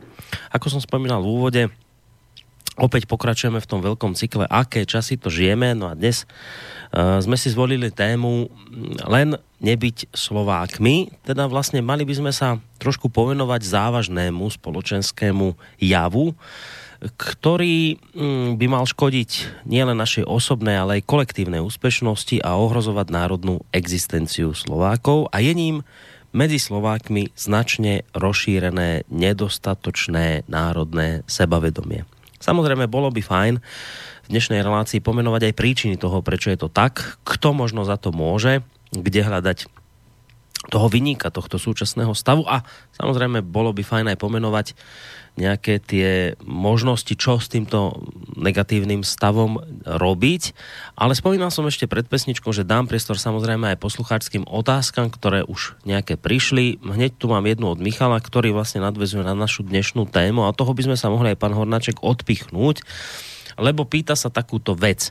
Um, ďakujem za dnešnú tému, sám pociťujem, že jednoducho na Slovensku národná hrdosť nám nejakým spôsobom ubúda, je stále menej a menej, ale kladiem si otázku, či je to niečo nové, alebo je to niečo dlhodobé. A preto moja otázka na pána Hornáčka, myslíte, že dnes je strata národného sebavedomia horšia a významnejšia, ako bola v rokoch minulých, povedzme za socializmu? No, socializmus bol internacionalistický režim, takisto ako tento je zase internacionalistický v zmysle europerstva alebo globalizmu. V podstate ide o to isté. Je to experiment s národmi e, tých ľudí, ktorí od nepamäti túžia potom, aby ovládali všetko, rozkazovali každému, rozhodovali o tom, čo je správne a čo nie je správne a tak ďalej. Pričom oni si svoju identitu, pokiaľ ja viem, strážia veľmi dobre. No, Takže e, všade ubúda. Dalo by sa povedať, že tým, že svet sa skutočne stáva globálnym v zmysle komunikácie, že ako vidíte, že sa často dozvieme, čo sa deje, vymyslím si, v ohňovej zemi, lebo v Austrálii, ale nevieme, čo sa deje za našimi humnami. Je to tiež tá zámer, samozrejme, to by sme mali mať slovenskú televíziu, aby to tak nebolo, ale my zatiaľ veľmi slovenskú televíziu ani rozhlas nemáme, veď to všetko poznáme, preto sme nútení takýmto spôsobom sa cez internet dohovárať, ako keby sme boli ilegálna činnosť alebo protištátna činnosť dokonca. Takže my sme spočítali v tomto štádiu, v ktorom sme roku, teda 1.1.1993, sme spočítali všetky plusy a minusy nášho dovtedajšieho vývoja. Pokiaľ si pamätám, od dôb hádam tých rasticových a svetoplukových, nikto v nás národnú hrdosť nepestoval. Každý u nás ubíjal z celkom pragmatických dôvodov, ako vidíte aj tí Nemci, keď sa usídili v Krupine, alebo v Žiline, alebo inde, okamžite sa obrnili, do, dokonca svoje zákonodárstvo si dali, ale len utláčali, utláčali, utláčali a vytláčali a tak ďalej a tak ďalej. No. Treba sa poučiť, netreba len nariekať nad tým, ako to bolo, treba si uvedomiť, že v jednote je sila a treba sa aj, aby sme sa my spájali, aby sme si nevypichovali my oči, aby sme mali byť prečo hrdí na to, že sme Slovákmi, lebo som povedal, je tu mnoho vecí, na ktoré máme byť, ktoré sú dokonca ojedinele aj v európskej histórii. Ale treba byť z toho, čo je podstatné. Systém života a sveta, to je organizmus. My v ňom žijeme. Jeho základnou charakteristikou je, že je taký, aký je to znamená, že je daný a má svoj zákon, ktorým podlieha všetko, čo ho tvorí, teda každá jeho súčasť, aj človek, buď uznáva, alebo rešpektuje a koná podľa týchto zákonov a zákonitosti, alebo koná proti ním a tým koná aj proti sebe, lebo mimo tohto systému nie je schopný samostatného života. Tak sa nesnažme vymýšľať, ja neviem, hranaté koleso, alebo ja už neviem, čo by som si vymyslel absurdné a to, čo sa robí, tie experimenty, ako som už povedal, tí tí, tí hlavní zločinci proti ľudskosti sú experimentátori s ľudskou prirodzenosťou, takže to nerobme. Ak má niekto za sebou to, čo som povedal, slovenský vývoj alebo je Afričanom, tak nerobme z neho Eskimáka, z Eskimáka nerobme zase Stredoafričana, to sú hlúposti. Má to len jeden cieľ, spôsobiť chaos a zmetok a ťažiť z toho. A kto už len vie ťažiť zo zmetku a chaosu? No práve ten, kto ho spôsobil. My sme to nie, môžeme si povedať otvorene. Kto všetko sú to, už niek- o niektorých sa vie, sú to veľmi bohatí ľudia, samozrejme, predovšetkým, ktorí majú veľký mediálny vplyv a majú záujem, aby ľudí ovládli, tak ich potrebujú najprv vykoreniť, e, dostať ich do zmetku, do chaosu a potom im nadiktujú niečo. Z daných zákonov samozrejme vyplývajú aj určité zákonitosti, ktoré sú v kauzálnej závislosti. A preto zo správania sa a konania ľudí a ich spoločensko možno aj s istotou povedať, ich spoločenstve možno povedať, že aké budú následky. Čiže dá sa predpokladať, pretože to, čo prežívame my dnes, to už prežívali v Indii, ja neviem, v Číne, ja neviem, v Egypte, v starom Ríme, Grécku a tak ďalej. Nič nové sa nedie. Je to úpadok a je to, je to, je to kríza, je to kríza e, kultúrnych hodnot, hodnot všeobecne, hodnot ľudskosti, hodnot ľudský k životu, životnému prostrediu, dokonca základným podmienkam života, ako je vzduch, voda, čistá pôda a tak ďalej. To je doslova absurdné na, na tomto tento raz, že toto všetko snáď nevedeli tí naši predkovia, či už v tom starom Grécku, lebo kde, že čo všetko. My všetko vieme, Všetko vieme, dos- presne aj ako to dopadne, vieme. Hej? A napriek tomu ideme touto cestou samozničenia. Takže treba si uvedomiť, že aké následky to má, keď nekonáme v rámci systému podľa zákonov a zákonitostí, ktoré sú dané. Už to aj má následky. Nielen, že bude mať, už to má už súčasný styl of life, teda amerikanizácia, čiže komercionalizácia všetkého, aj medzi ľudských vzťahov, aj nášho postoja k životu, ako som už povedal. Ja dávam takúto diagnózu to, čo prežívame v súčasnosti, aspoň teda tá časť civilizácie, o ktorej ja viem, teda európska, hej, je to akútna otrava konzumizmom. A jeho, jeho splaškami, pretože to už hodnotami nazvať nemožno. To sú splašky, doslova sú to otravné teda, teda produkty. E, táto akútna otrava konzumizmom sa prejavuje napríklad tým, je to ďalšia z absurdy, že Slovensko alebo Slováci vo vlastnom štáte, teda v optimálnych podmienkach, aké doposiaľ nikdy nemali, teda relatívne demokratickom štáte, alebo najdemokratickejšom z tých, ktoré kedy boli. E, nikto tu, aspoň alebo málo kto tu hľaduje, alebo hľaduje teda doslova na, na smrť, ako to kedysi bolo bežné, e, vymiera. Slovensko vymiera. A nielen, že vymiera, ale aj starne, lebo sa síce narodilo minulý rok viac detí, ako sa, alebo teda viac ľudí pribudlo okolo 7 tisíc, ale zabudneme na to, že ľudia ostatní starnú, že sa dožívajú ľudia 90. Moja mama má už 92,5 roka na 93. Hej? A už vidím viacej ľudí. To už nie sú ľudia, ktorých by sme mohli presadať do, do, do prvej línie zápasov o našu úspešnosť s inými národmi. Keď si pozriete ktorýkoľvek film z islamského sveta, Kdekoľvek sa kamera pozrie, všade je obrovské množstvo mladých ľudí, najmä detí, obrovské množstvo. U nás kdekoľvek tú kameru zaboríte, dokonca by som povedal, že aj na folklórny festival, už tam uvidíte pomaly nie mlač Slovensku, ale teda ľudí staršieho veku. Tak si treba uvedomiť, že Slovensko vymiera a treba s tým niečo robiť. Poviem, a pretože budeme hľadať aj východiska, ale hneď aj toto poviem. Kto nemá deti, nemá budúcnosť. To sa týka mravcov, to sa týka antilop, aj tigrov, aj levov, aj slonov, aj samozrejme ľudí. To znamená, že všetky naše múdre reči, ktoré tu vedieme, alebo akékoľvek, všetko naše hľadanie, naše čo najgeniálnejšie projekty sú zbytočné, ak my nebudeme mať vlastné, a podľa vlastných hodnot vychované deti. To hneď dodávam, pretože mať vlastné deti môže byť aj to, že budeme už skutočne plodiť len otrokov, ktorí budú vychovávaní cudzími ideológiami alebo cudzími náboženstvami a tak ďalej. Takže toto sú veci, hádam som odpovedal čiastočne aspoň teda tomu pánovi Michalovi. Mm.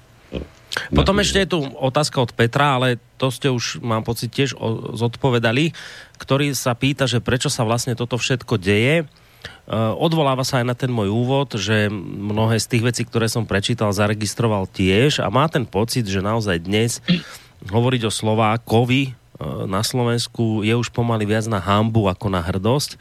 A pýta no to sa, nie, že... To, nie, to by som zase neprijal, to s tým nesúhlasím. No ale on, on píše, že prečo sa vlastne toto deje, kto všetko je za tým, ako sme mohli tento stav pripustiť. Toto je jeho, jeho otázka. Dobre, ja teraz poviem, ako sme ho mohli pripustiť. Predovšetkým, uvedomte si, to som hovoril aj Mečiarovi a každému, kto sa trošku len dotkol týchto vecí.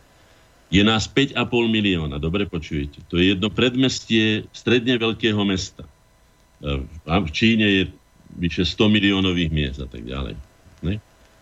To znamená, že toto množstvo proti tej obrovskej presile zhruba 8 miliard ľudí, ktoré sú tu na, sa dostáva do polohy ani nie polovici, poloviny promile ľudstva, poloviny tisíciny ľudstva. To znamená, že my nemôžeme nejakým spôsobom tu nariadiť osudy sveta a keď sa spustia siločiary, to je jedno, či európskej integrácie, alebo siločiary, ja neviem, globalizmu, alebo iné siločiary.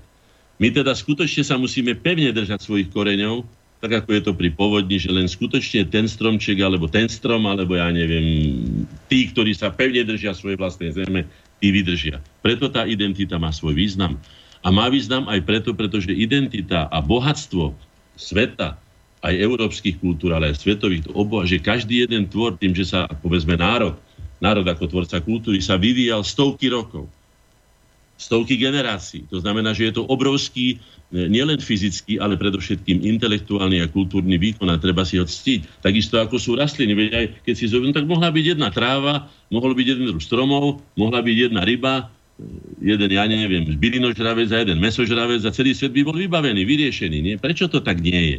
Zamysleli sme sa, že tu je nejaké riadenie. Kto hovorí, že je to Božie riadenie? Ja proti tomu nič nemám. Možno, hej, nevieme to dokázať ani vyvrátiť. Možno je to úžasné úsilie vývoja druhov, ktoré sa prispôsobovali daným podmienkam. Aj to sú dôkazy o tom. Vykopávky hovoria jednoznačne. Aj to i to môže byť pravda. V každom prípade my, ktorí sme koncovými hráčmi, ja neviem, niekoľko milión ročného vývoja, by sme mali z úctou k tomuto obrovskému výkonu pristupovať a zachovávať všetko, čo je hodné zachovania. A zachovanie je hodné každý subjekt, ktorý napríklad má tú ambíciu a dokonca aj dokázal, ako napríklad aj Slováci pri svojom relatívne nízkom alebo malom počte, byť národom, zachovať si vlastnú autentickú kultúru a stať sa rovnoprávnym, dnes rovnoprávnym subjektom. No dobre, len, len viete, poslucháč sa pýta, že ako k tomuto stavu mohlo dôjsť. No, že, hovorím, že, že je to presila, však to je celkom jasné si. Uvedomte, že k tomuto stavu došlo tak, že naše dejiny boli, sme mali vyše tisíc rokov, sme nemali vlastný štát. To znamená, prečo by nás mali Maďari upevňovať v našej Slovacite, alebo ja neviem, Germáni, alebo ja neviem, e, Sovieti, čo bol tiež internacionalistický režim, hej, a nepestoval to, že niekto je Rus, alebo Armen, alebo kto. Hej, boli to Sovieti, hoci ja neviem, ako vyzerá sovietský človek, takisto ako neviem, ako vyzerá Európan, keď medzi e, Korzičanom a Nórom je rozdiel medzi čiernou a, ja neviem, žltou napríklad. No, to len ako príklad. No dobre, však to, ale to a boli tí cudzí, ale Ano. Možno také dopovedanie otázky za, za poslucháča, ktorý tam už ju nedal, že no dobre, však tak ak niečo robili cudzí v poriadku, to sa dá pochopiť, ale možno, že prečo si to robíme sami dodnes. Lebo už to no. nie je o tom, že cudzí niečo robia, ale že aj my sami si robíme. A teraz to dopoviem tak, že to je taký dobrý príklad, že prídete do Ameriky, a tam vám vlaje pred, pred domom americká vlajka, tam je každý hrdý Američan s rukou na srdci, a, a prisahajú a, a neviem čo a skvelá Amerika, úžasná Amerika, tam je to normálne. Tu na Slovensku to podľa mnohých, teda našich úvodzovkách osobností normálne nie a robia všetko preto, aby sa takéto formy, takéto prejavy tu na nepestovali. A to no. už teraz nerobí niekto zvonka, to už si robíme my sami. Však no, ten... Počkať, počkať, počkať. Robia to oni, ale robia to v cudzích službách. Ja sa pýtam, kto platí tretí sektor? A vy to viete veľmi dobre, veď už tie štatistiky sú veľmi výrazné. Ja si spomínam na takého lasicu, ktorý, ktorý e, ako, ako zabávač, hej, už, už funguje 30 rokov a po slovensky, pokiaľ viem, a povedal takú, že no to ste nevideli takú hlúpo, že natrčili mi mikrofón a na ňom bolo napísané, že slovenská televízia. No keby nebol slepý na obidve oči a nebol zaujatý predovšetkým, tak by zistil, že to je všade na svete tak. A že každá televízia sa predstavuje na mikrofóne, alebo ja neviem, rozhlasová stanica. Takže nič moc. Čiže vlastní ľudia, ktorí sú v cudzích službách, ktorých tá identita slovenská zrejme nie je veľmi silná, neviem, ku komu sa hlási pán Lasica, to je jeho osobná záležitosť, hej, ale zrejme asi veľmi nie. Pamätám si na Fujarovú show mladých slovenských hercov, ktorí na čele skrúcaný noga, neviem, ako sa všelijako volali, hej, si urobili úžasnú srandu toho teraz Janošik podľa Vivaldiho Feldek, ale z tých slova, ale srandu. No tak pozrite sa, slovenská inteligencia, vyčlením z nej korene Slovakiu plus, NEZE za zopár združení, skutočne len zopár združení, národne uvedomelé slovenskej inteligencie. Celá inteligencia buď mlčí, čo sa týka týchto závažných tém vlastnej totožnosti, alebo je proti, pretože e, tie peňažky prichádzajú z cudziny, e, majú slávu, chodia na medzinárodné kongresy, na medzinárodné tábory posielajú deti, tam im tlačia do hlavy kaleráby, ja neviem, všelijaké amerikanofilské, alebo ja neviem, učia ich tam rôzne techniky, ako nepočúvať rodičov, e, zmizne, alebo zmizla už od nás úplne, by som povedal, morálna autorita. Videli ste nejakú morálnu autoritu Kedy ste videli v televízii, v rozhlase, kde, kde sa takéto vyskytujú takéto? Nie, celebrity, treba tam dať čo najväčšie, no to, čo som už čítal, že to prostitútky, lesby a neviem čo, všetko takých všelijakých úchylákov, pošahaných ľudí, neviem čo. Áno, to sú vzory, takýto, ten už má za pornoherec, za pornohviezda. Áno, no tak potom čo sa čudujete? Tento tlak je obrovský. Takže buďme radi, že sme takí, akí sme, snažíme sa brániť, my robíme, čo vlázeme robiť, na, na čo máme priestory. Dúfajme, že nás niekedy no, pustia aj do slovenskej televízie, aby sme mohli tieto otázky otvoriť. Samozrejme, že to vieme, že preberaním cudzích vzorov a kopírovaním ešte nikto kultúru ľudstva neobohatil. Že sa treba reprezentovať pôvodnými umeleckými alebo vôbec hodnotami, ktoré vytvárame my. A Slovák bude Slovákom len vtedy, pokiaľ bude hovoriť po slovensky, pokiaľ príde si niečo originálne, čo nemá, nemá povedzme Angličan, alebo ja neviem, Filipínec, alebo neviem kto všetko. Ale my sme pre, tetujeme sa ako Polinézania, teda pardon.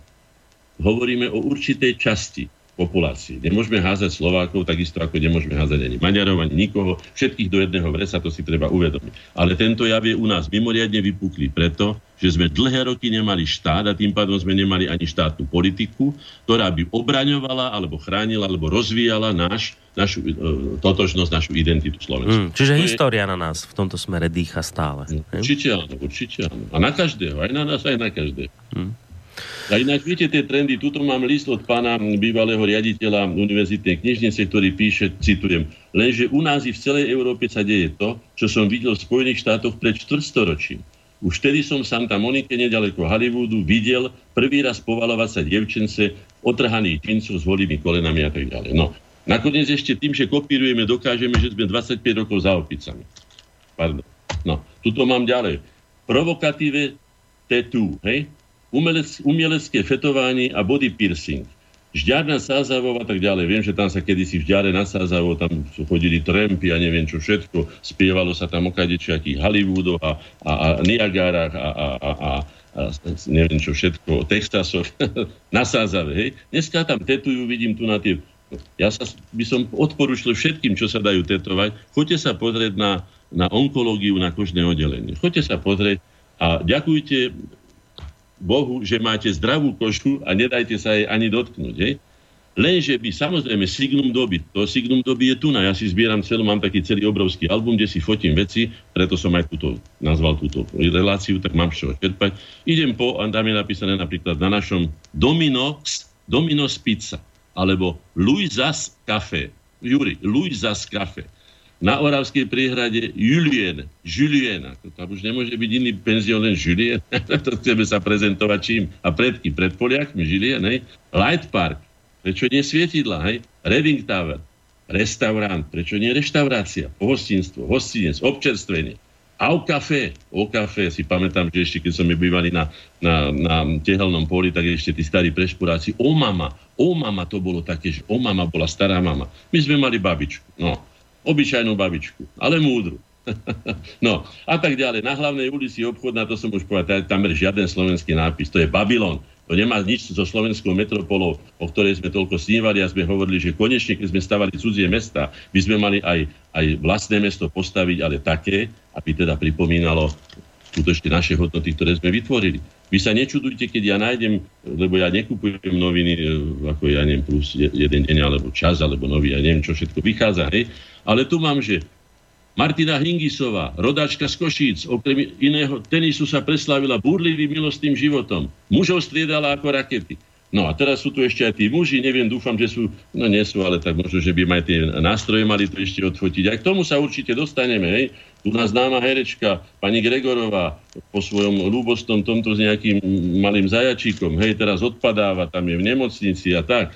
No a dostávame sa k tomu, lebo zač- chcel som začať najprv tou kritickou časťou a priznať aj to, že síce máme byť na čo hrdí ako Slováci, ale musíme si dať veľký pozor na to, aby sme skutočne neprevážili v tých negatívach.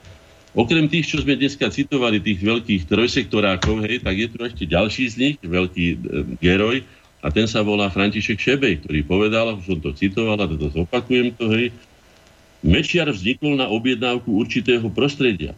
My, elita, to chápeme, ale tých ostatných 5 miliónov idiotov nie.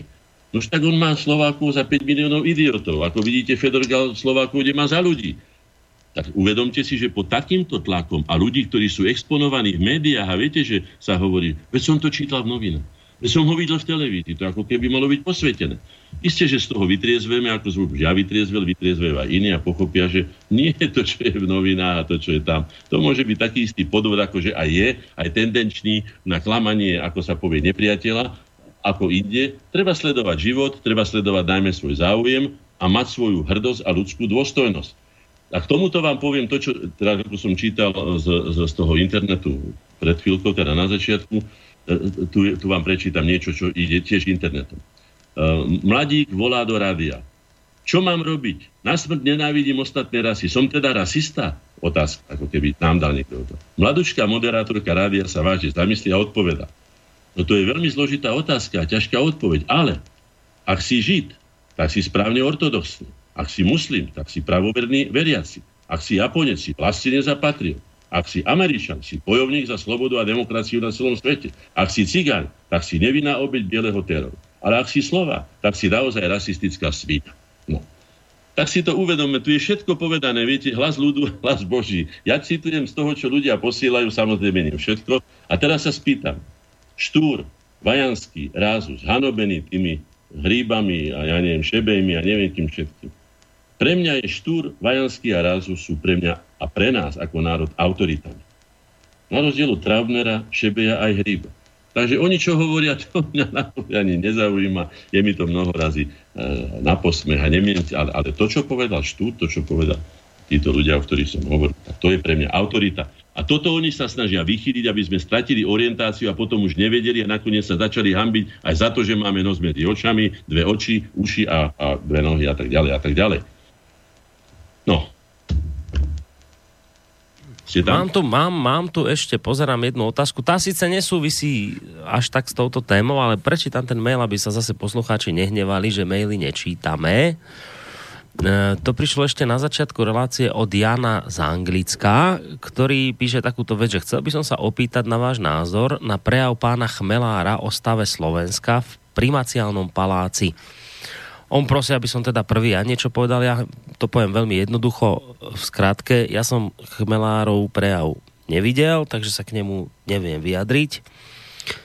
Takže toľko z mojej strany. Ne, neviem, fakt. Viem, viem, že takýto prejav mal. Nevidel som ho, nepočul som ho, o čom hovoril, takže žiaľ, ale ja... Chmelár z princípu je veľmi kritický. Mnoho razy triafa do čierneho, mnoho razy nie je to názor, je to samozrejme názor, ale v každom prípade je kritický, mnoho raz je aj veľmi racionálny, má to načítané, orientuje sa v slovenskej politickej. Je pravdou, že tu je čo kritizovať, to v každom prípade.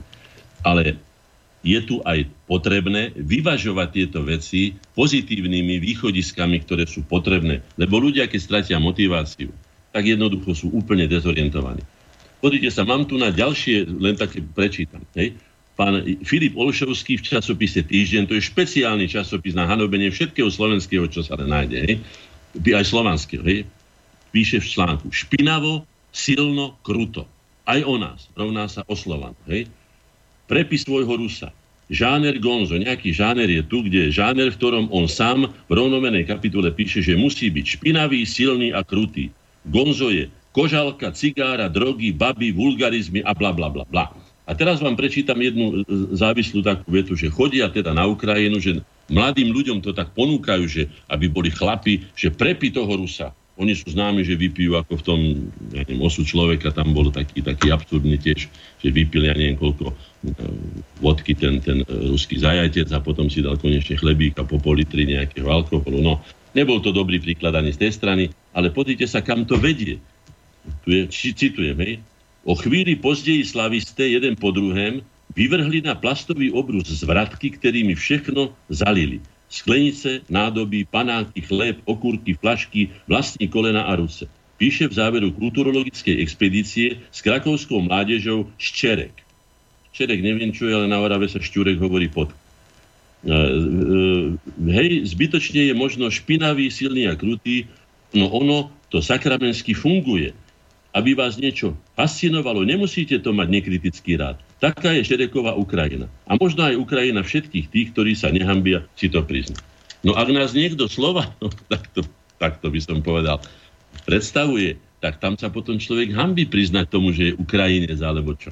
Keď toto prevláda a to ide tzv. mainstreamom, hej, jeden z manipulátorov, známy americký vlastenec Hríb, hej, tu píše napríklad, hej, vážení čitatelia, mám dve naozaj skvelé správy. A tam povedal, že nejakí, ne, nejakí týchto boli ocenení za grafiku časopisu, no bodaj by neboli, však je to ich časopis. Prečo by si ho neocenili, keď dokážu presadiť Nobelové ceny vrahom, mnohonásobným vrahom, zločincom, tak prečo by nepresadili pre, pre čo tak sa volá, týždeň nepresadili, že majú najlepšiu grafiku. Dobre, ale tuto, čo je zaujímavé, hej, že klub pod lampou sídli na rohu ulice Palisádia Partizánska, hej, je tu vždycky iba dobrá hudba je to krásna výchova vlastne k americkým hodnotám, čiže výchova k láske k veľkému bratovi. Je to až dojímavé, ako sa to veľmi podobá na tú lásku k Sovietskému zväzu, že to vlastne sú tu istí, tí istí projektanti, tí istí ľudia. Tuto ho máte, hej? Áno. Zaujatosť, hej? Emócie lásky, tu píše, že, že tie námestia. Aká emócia lásky? Zoberte si už aj to Violian. Ja sa pýtam, ako sa volá to dievča, tá jeho, ktorú tiež zabili. Martina Kušnírová. A prečo to není Viol Martina? Prečo len Violian? Čo to je zase za rasizmus pohlavný toto? sú nedôslední, sú takí istí rasisti, ak čo len potrebujú mať zámienku a vôbec im už nejde ani o Jana, ani o Martinu, ako ste zistili. Išlo im o e, rozvrtanie vlády a, a tak ďalej a nakoniec naviac ich nemali, zrejme ich ľudia už aj prečiarkli a tak ďalej. A tak spôsobili, potrebovali spôsobiť jednoducho zmetok. A tu na ešte píše, hej, za Robom Žitňanským také lútoriadky Štefan Hríb, hej, a píše, ho charakterizuje, že obdivuje frajeri, jeho frajerinu tínedžera a neskôr frajerina dospelého novinára, ktorý rozumel Amerike. No, tak musel rozumieť. A bola to veľká frajerina. No, tak buďme frajeri. No, tak to, je, to je jeho najväčší zásluh roba Žitňanského, bol, že to, že to, čo robil, bola frajerina. Hej. To sú hodnoty, ktoré deformujú mladých ľudí, pretože to je lacné, to je stierané z povrchu, to je lesk, to nemá žiaden obsah. Je to o ničom. Ale presne to potrebujú. Tuto mám, dostali sme teraz všetci zrejme aj vy, politika ochrany osobných údajov. Nebudem to komentovať, len toľko poviem. E, Zbigniew Březinský, jeden by som povedal, z, z apologietou vojnového štvania, nenávisti medzi národmi, absolútny rusofób a slovanofób a neviem čo všetko, napísal, rozhodli sme sa, že budeme vedieť všetko. A v tomto aj pokračujú. O tom je aj politika ochrany osobných údajov. Je to neobmedzené sledovanie, je to verejná špionáž, aby sme vedeli. Všetko vedia. Tak ako nahrávajú túto reláciu, majú na to ľudí, ktorí to analizujú, zistujú, v čom je nebezpečie pre ich tieto a tak ďalej. Rozšledujú nás na, na listy proskribovaných a tak ďalej, na tých, ktorí budú odmenení a neviem čo všetko. V tomto súčasnom trende vám môžem povedať, ktorý je založený na chytračení, špekulantstve, taktizovaní, ústupkárstve, úplatkárstve, zbabelosti, servilnosti, sebeckosti, hraní sa na kariéru, ja neviem, zapredanectvo a tak ďalej. Končia až ľahostajnosťou, demotiváciou, až demoralizáciou. To všetko prežívame.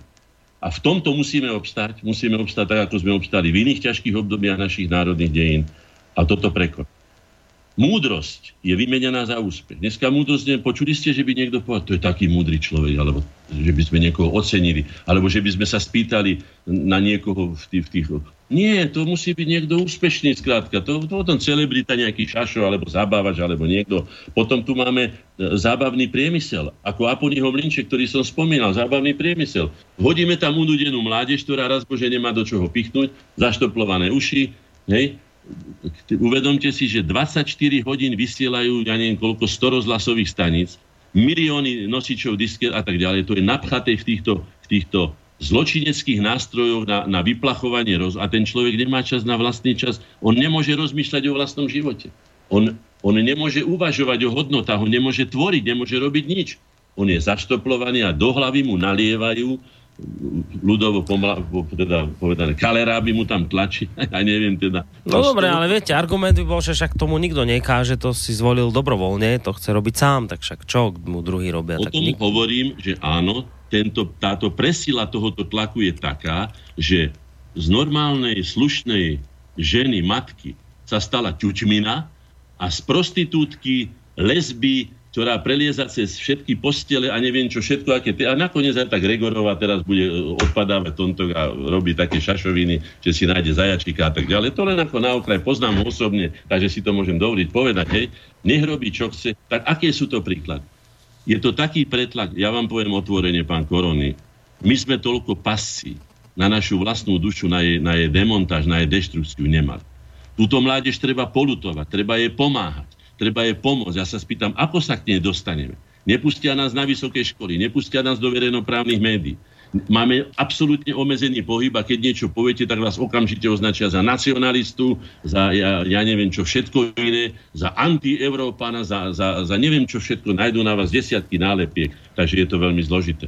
Samozrejme treba bojovať. Netreba nariekať na tým, čo sme už stratili, pretože sme stratili nesmiernu, veľkú a cennú časť našej mladej generácie, ktorá tu vyštudovala a slúži už nenávratne v Anglickách, Nemeckách, Amerikách, neviem no, všade. Zistíme, čo s tým, však k tomu sa iste budete chcieť vyjadriť, ale dám ešte predtým priestor poslucháčovi, ktorého máme na linke. Dobrý večer. Dobrý večer. No nech sa páči. No, uh, chcel by som len uh, pozdraviť vášho hostia, aj vás, a hlavne ja si myslím, že to je všetko o degenerácii národov. Lebo e, Slovania sú ako, dá sa povedať, národ ešte nezdegenerovaný, tak e, tie vonkajšie síly ich chcú zdegenerovať a úplne zhlúpiť. Ja neviem, aký má názor váš host na to, ale ide to, lebo všade vo svete čím hlúbší, tým lepší. Ľahšie kontrolovať. A to není len na Slovensku. To je všade vo svete. Ja neviem, či váš host cestuje po svete, ale ja som dosť precestoval skoro po sveta. Takže ja to vidím všade. Čím väčší debil, tým lepšie. No, dobre, zistíme, čo si o to myslí pán Hornáček. Ďakujem pekne to za tak nie, ja vám poviem takto. Všade si vážia, všade v civilizovanom a úspešnom svete si vážia elity, svoje elity. Aj u nás sú medzi určitou skupinou títo ľudia vážení, ale tá skupina je malá a nemá žiaden vplyv. Trend je totiž taký, čo som už povedal, že nad hlúpimi sa pochopiteľne vláde nepomerne ľahšie ako nad ľuďmi, ktorí rozmýšľajú, uvažujú, majú svoju predstavu o živote a tak ďalej. Tých 24 hodín nepretržitej indoktrinácie e, cielenou tendenčnou propagandou konzumného životného štýlu, povrchnosť, egoizmus, lahostajnosť, relativizmus, nihilizmus a tak ďalej, čo som už povedal. Cieľom je, celkovým cieľom je, už to priznali, mnoho razy to priznali, dokonca pomaly sa s tým chvália, je znižovanie populácie ľudstva všetkými metódami. Aj jeho degeneráciu. Tým súhlasím s pánom poslucháčom, aj jeho degeneráciu s degenerovaným človekom, tak ako s degenerovaným čímkoľvek, si veľmi ľahko poradíte. On už nemá vôľu ani žiť, je degenerovaný. Nalejú ho tým, lebo hentým, dajú mu do hlavy to, lebo hento. Ako si prežije, žije zo dňa na deň a tak ďalej. Veď si len uvedomte, čo je možné. V Bruseli sa konal veľtrh detí pre gejov. Cena jedného dieťaťa sa pohybuje od 60 tisíc eur. Ja som si k tomu napísal poznámku. Tento súčasný svet ovládajú zvrhli zločinci, ktorí sa sústreďujú do gangsterských klanov, ktoré presadzujú a vnúcujú svetu neprirodzený vývoj vedúci k degenerácii života.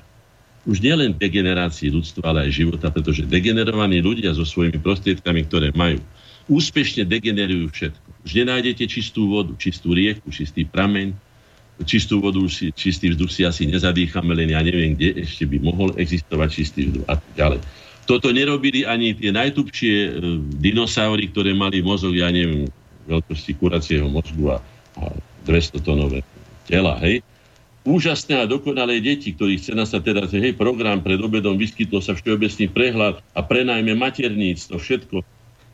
To sú strašné veci. To, čo sa deje úplne verejne a otvorene, to je, by som povedal, to, to sa nedá vysvetliť normálnym rozumom. To sa nedá ani pochopiť. Je pravda, že tu vládne diktatúra kapitálu, ako som o tom mnoho razy hovoril.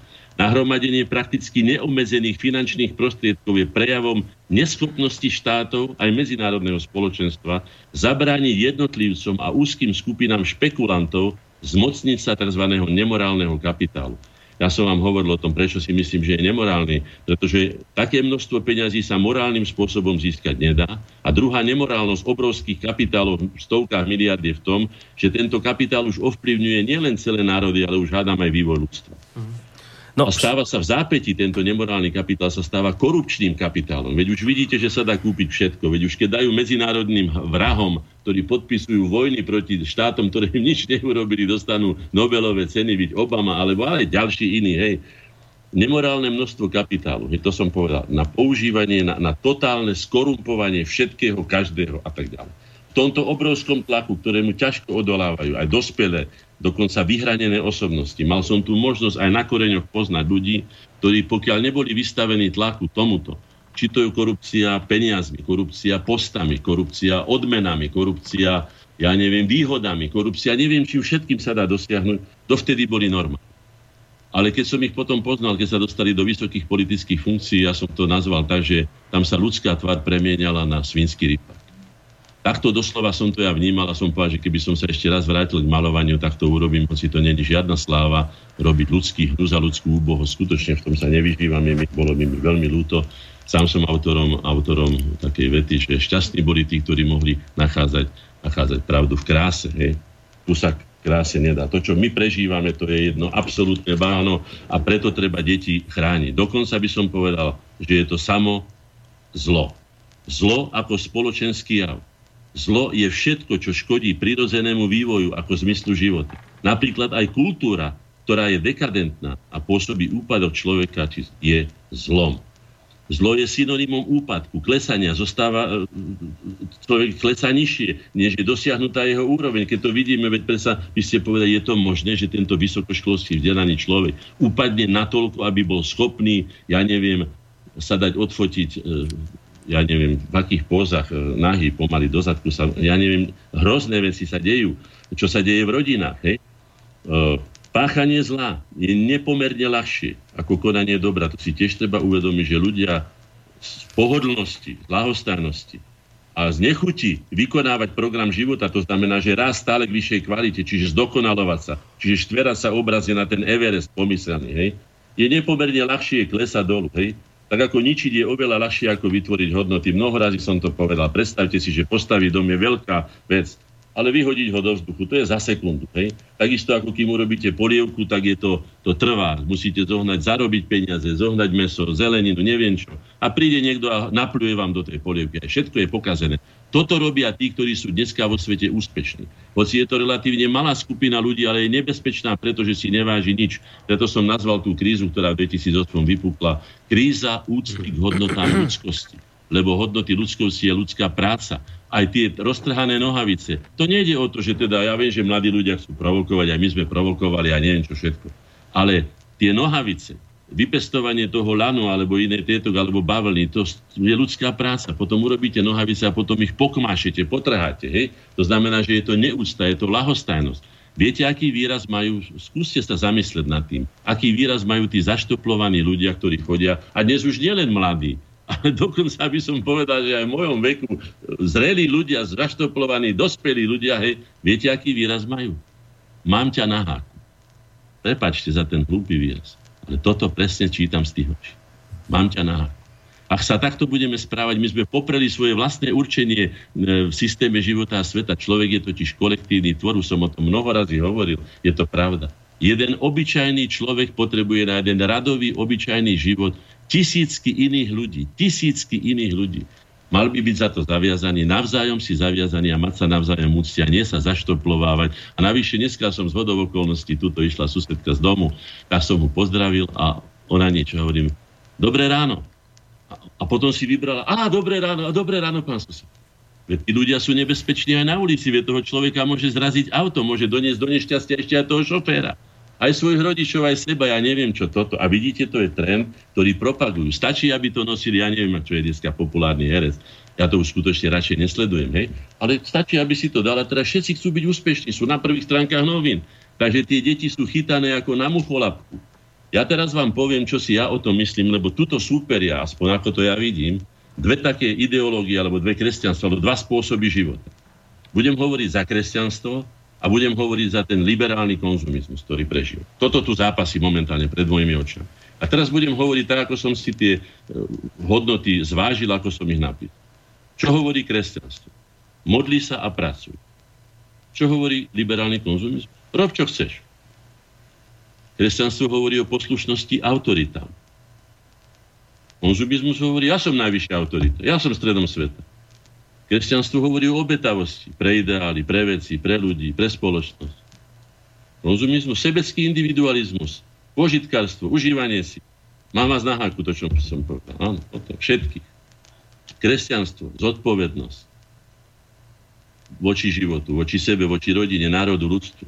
Konzumizmus, plachtikárstvo, ľahkomyselnosť, vetroplach, pobehaj, pobehlica, dobrodruh, hazardér, Poďme kresťanstvo, altruizmus, áno. Konzumizmus bezohľadnosť. Kresťanstvo idealizmus. Konzumizmus tvrdý materializmus. Kresťanstvo život po živote, nekonečnosť života. Konzumizmus bezperspektívny nihilizmus. E, kresťanstvo zásluhovosť, aby si si zaslúžil, či za dobre, lebo za nejakú odplatu. Konzumizmus, voluntarizmus, svojvola. Rob, čo chceš, každý na každého. Nikto ťa nezaujíma. Ty si. E, kresťanstvo, zásadovosť, principiálnosť, konzumizmus, egoistický pragmatizmus, utilitarizmus, kresťanstvo, užitočnosť a prospešnosť pre ľudstvo, konzumizmus, úspešnosť za každú cenu a len pre seba, Pre mňa, pre mňa, pre mňa. Hej? Kresťanstvo, rešpektovanie zákonov a zákonitosti sveta, veď to niekto vytvoril, ako som povedal, buď Boh, alebo teda sa to vytvorilo vývoj. Konzumizmus, na druhej nerešpektovanie ničoho, iba presadzovanie svojich osobných či úzkoskupinových záujmov.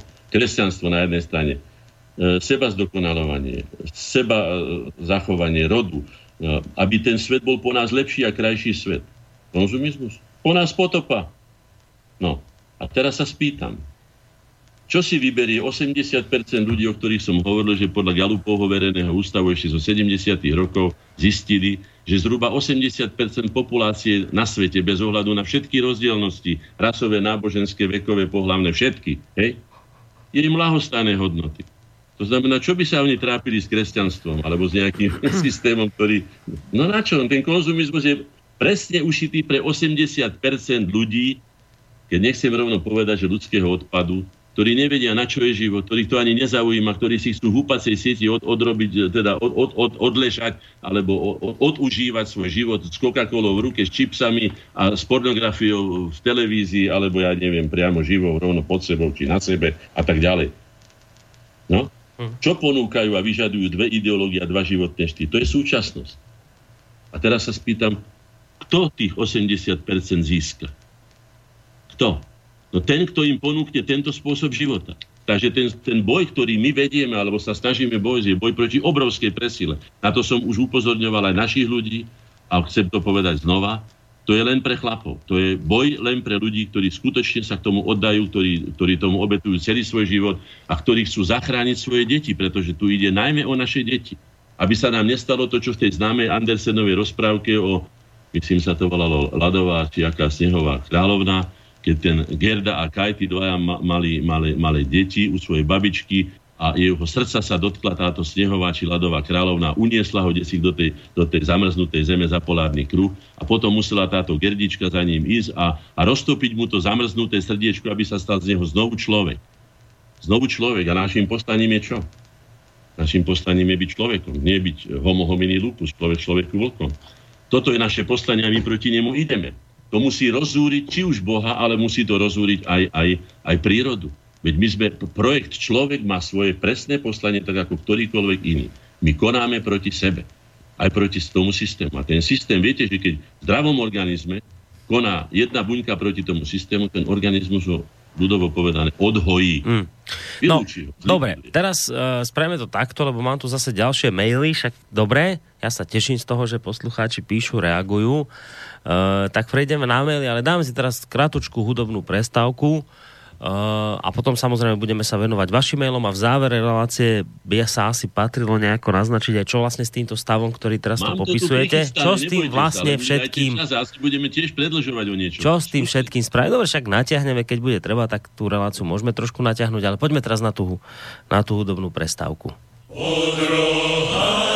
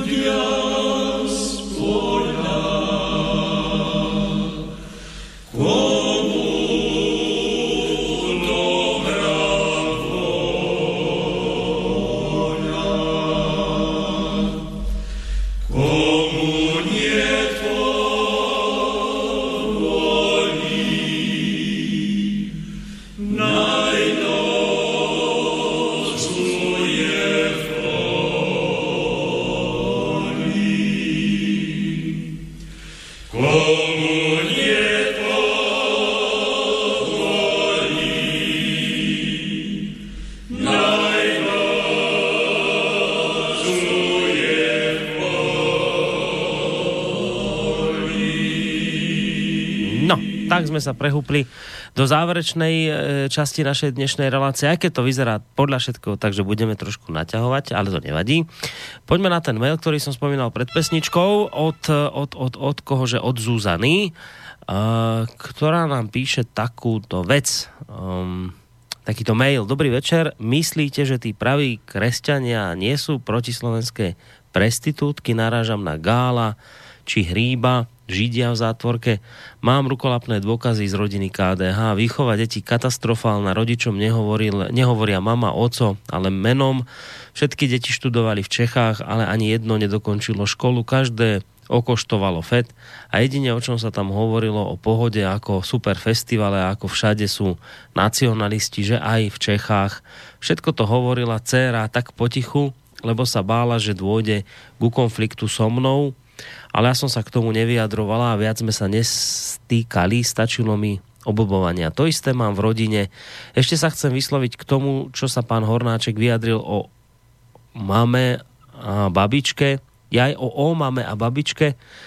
Ja som mala jednu aj druhú a bolo to tak, ako on hovoril, že prešporáci mali o mami z maminej strany som ju mala, ale myslím si, že nebola určite o nič horšia ako otcová mama, nehovoriac o dnešných mladých ľuďoch okolo 30 a menej. Keď tí budú raz starí, to bude jedna katastrofa, napísala Zuzana takýto mail, tak ak chcete, môžete nám samozrejme zareagovať, pán Hornáček. No, presne mi to padlo do toho, čo tu mám prichystané, hej? Rodičia, deti a tak ďalej. To je samozrejme základ. Rodina bez detí nemá zmysel, to si treba uvedomiť. A rodičia, keď neplnia svoju úlohu, rodina tiež nemá zmysel. To sa pomaličky stalo. Vyhnali ženu z rodiny, žena robí dneska kariéru, všetko možné robí, len aby nemusela vychovávať deti. Ale nehovorím to, že by to ona chcela, ale bola týmto systémom, ktorý je takto nastavený. Poviem osobný príklad. Môj vnúčik Filipko má 9 rokov a prišiel na našu rodinnú oslavu, tu ho mám na fotografii, s roztrhanými nohavicami. Teda s tými ako ošúchanými, či ak sa to povie. Ja som si ho potom zobral vedľa a došiel s čiapkou, ktorú mal otočenú šiltom dozadu. Hej. A hovorím, Filipko, čo to máš?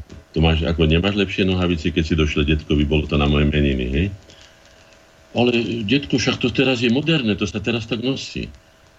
Aj naša učiteľka to má tak. Hovorím, a tá čiapka, som ti hovoril, Filipko, že šild je na to, aby ti nesvietilo slnko do očí, ktoré dneska je veľmi nebezpečné, pretože je ozónová diera, mal by si si chrániť očka, budeš ich mať na celý život, hej? Ale, detko, keď aj môj, môj tréner to tak nosí. No, takže pochopili ste podstatu veci, hej? Kto podráža tieto deti, že im nepovie pravdu, alebo že nečelí spolu s nimi tomu prúdu zla, lebo to zlo škodí, to zlo je v tom je zlo, že škodí, nie že je zlo ako z dobra, zlo, že anieli a čerky, to nie, hej? Tak tam som si to uvedomil, že to je ťažké potom s takým dieťaťom, ktoré je takto, takto by som povedal, predvarené, alebo takto deformované, alebo či naformatované, nazvite to ako chcete. Čo s tým? To je začarovaný kruh. Ten začarovaný kruh vyplýva z toho, čo som povedal, je tu záujem zlikvidovať veľkú časť populácie, vytvoriť tú tzv. zlatú miliardu, ktorá bude obslužným personálom pre tých, ktorí tieto trendy rozsievajú ako smrtonosnú sejbu, ako tie dračie zuby, kedy si ten Ares rozsieval, hej, tých, tých greckých bát, tieto, veci sa stále opakujú. Hej? Je pravdou, že naše slabiny, ale nielen naše slabiny, veď keď som videl tých Japoncov, ako si dávajú operovať oči na európske, a to sú Japonci, je to starobilá kultúra, Číňania, hej? že si sa češu ako Elvis Presley, len aby neboli Japoncami, to znamená, netýka sa to iba nás. Nás sa to týka, pretože som ja Slovák a riešim nie japonský problém, ale náš, to je prvá vec. A po druhé, že hádam tých 120 či 150 miliónov Japoncov sa hádam necíti takých ohrozených ako 5,5 milióna Slovákov a stratia svoju identitu. Našimi slabinami je to, že ľahko a rýchlo dobrovoľne sa vzdávame svoje pôvodné identity. Ale to je preto, čo som povedal, to je náš minulý historický vývoj. Nikto to v nás nepestoval, naopak boli sme za to trestaní. To, že nekriticky preberáme a osvojujeme si cudzorodé ideológie, že sme vlastne ideálnym obeťami cudzích experimentov. Veď si zoberte len ako v Rusku eh, ten experiment toho bolševického komunizmu, čo narobil, aké, aké obete tam nechal. Že nedokážeme účinne presadzovať svoje hodnoty, našu kultúru, nedokážeme byť na to hrdí, že stále len ako si preberáme. Pritom si uvedomujeme, myslím, že každý človek, ktorý je vzdelaný a iný si uvedomí, že cudzími hodnotami predsa nemôžete niečo obohatiť, to je smiešné. Hej? ľahko a nekriticky príjmame cudzie hodnotenia našich dejín. Aj to som, a ja poviem, ako som sa ja k tomu postavil, pretože to hádam bude, bude najlepšie. Ak súhlasíme s tým, čo sa prieči zdravému rozumu, aj našej životnej skúsenosti. Vlastne ukazujeme, že pohrdáme vlastnou životnou skúsenosťou, ktorá je najväčšou hodnotou, ktorú človek dosiahne, sú medziludské vzťahy a jeho vlastná osobná životná skúsenosť. To je jeho osobný prínos. Ak sme pasívni a lahostáni v budúcnosti života našich detí, to znamená, že, že vychádzame dobrovoľne, že vchádzame dobrovoľne do blúdneho kruhu, lebo slučky seba zničenia. A v tom blúdnom kruhu ja som si napísal takú krátku veršovanú k tomu také vyjadrenie. Blúdny kruh, ako ho ja v súčasnosti vnímam, ako slepú uličku. Múdrosť sa nám vytratila z dobového portfólia. Zostala iba položka zisk. V takomto svete je vážny risk rozmýšľať viac ako treba a koľko treba určuje zisk. Na čo by nám múdrosť bola? Melieme si dookola, za nič neuprednostníme risk. Pre normálnych býva smolov, však pre stádo trendy trolov je aj napriek tomu Bohom zisk. Tento nielen slovný, ale aj skutočný blúdny kruh, ktorého sa dáme, že aj by sme chceli a potom poviem, ale to nič nevynáše, za to nič nemám, nebudem slávny, nebudem na prvej stránke nový, nezarobím peniaze, ja neviem čo všetko. Tak sme sa sami dostali, lebo sme si pomo- nechali pomotať, nechali sme si pomotať svoj vlastný hodnotový, hodnotový systém. Hej? Riešenie tejto pasce? No, ako bol? To, to asi by sa patrilo už k záveru relácie. Nejaké tie riešenia pomenovať. Ja som uvažoval o tom, že že prečo je ten konzumizmus taký, však viete, taký, taký, taký e, nie populárny, ale taký obľúbený, alebo taký, tak ľahko si ho na ňo ľudia zvykajú. Je to jednoduché. V tom, že ide o parazitický spôsob života. Vy nemusíte nič vytvárať. Vy len konzumujete. Zabúdajú pritom ale ľudia, to je tá slučka, ten, ten blúdny kruh, že vlastne konzumujú na dlh na svoj vlastný dlh, aj na dlh vlastných detí. To znamená, že dostávame sa do toho, ako ten mravček, ktorý vlezie do tej mravcolevovej jamky a odtiaľ už pravdepodobne sa málo ktorý dostane vonka.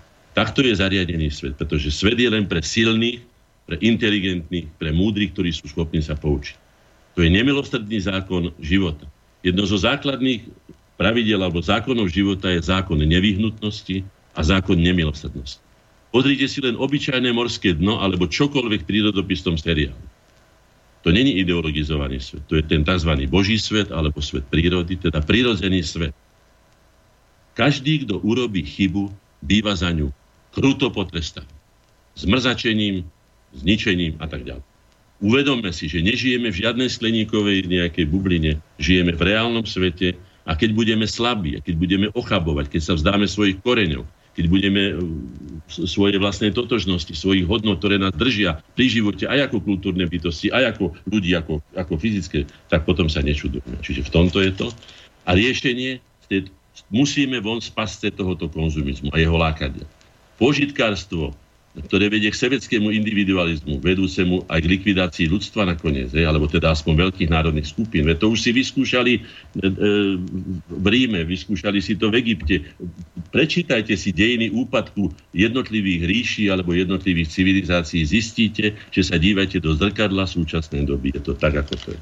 Moje riešenie osobné, čo sa týka sebavedomia, pretože človek, znovu zopakujem, tak ako národ, bez sebavedomia je nikto, je, je troska človek bez identity takisto. To je, to je, nemôže samozrejme ten, kto si neváži sám seba, nemôže čakať, že si ho bude vážiť niekto iný, niekto niekde vie ponúknuť svoje pôvodné hodnoty ako prínos.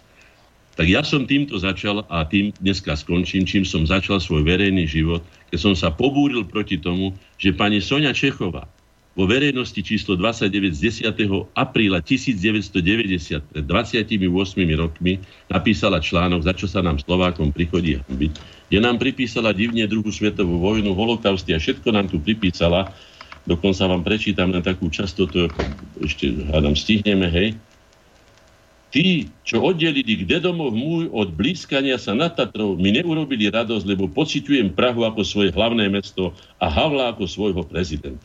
Keď čítam, počujem a vidím, ako sloboda konečne získaná prináša na toľkých miestach v Európe ako hlavný bod programu práve nacionálne rozbroje, hambím sa, že sme k tomuto potenciálnemu požiaru priložili svoje polienko aj my Slováci. A kto asi má z toho najväčšiu radosť, kto si medlí ruky a tak ďalej.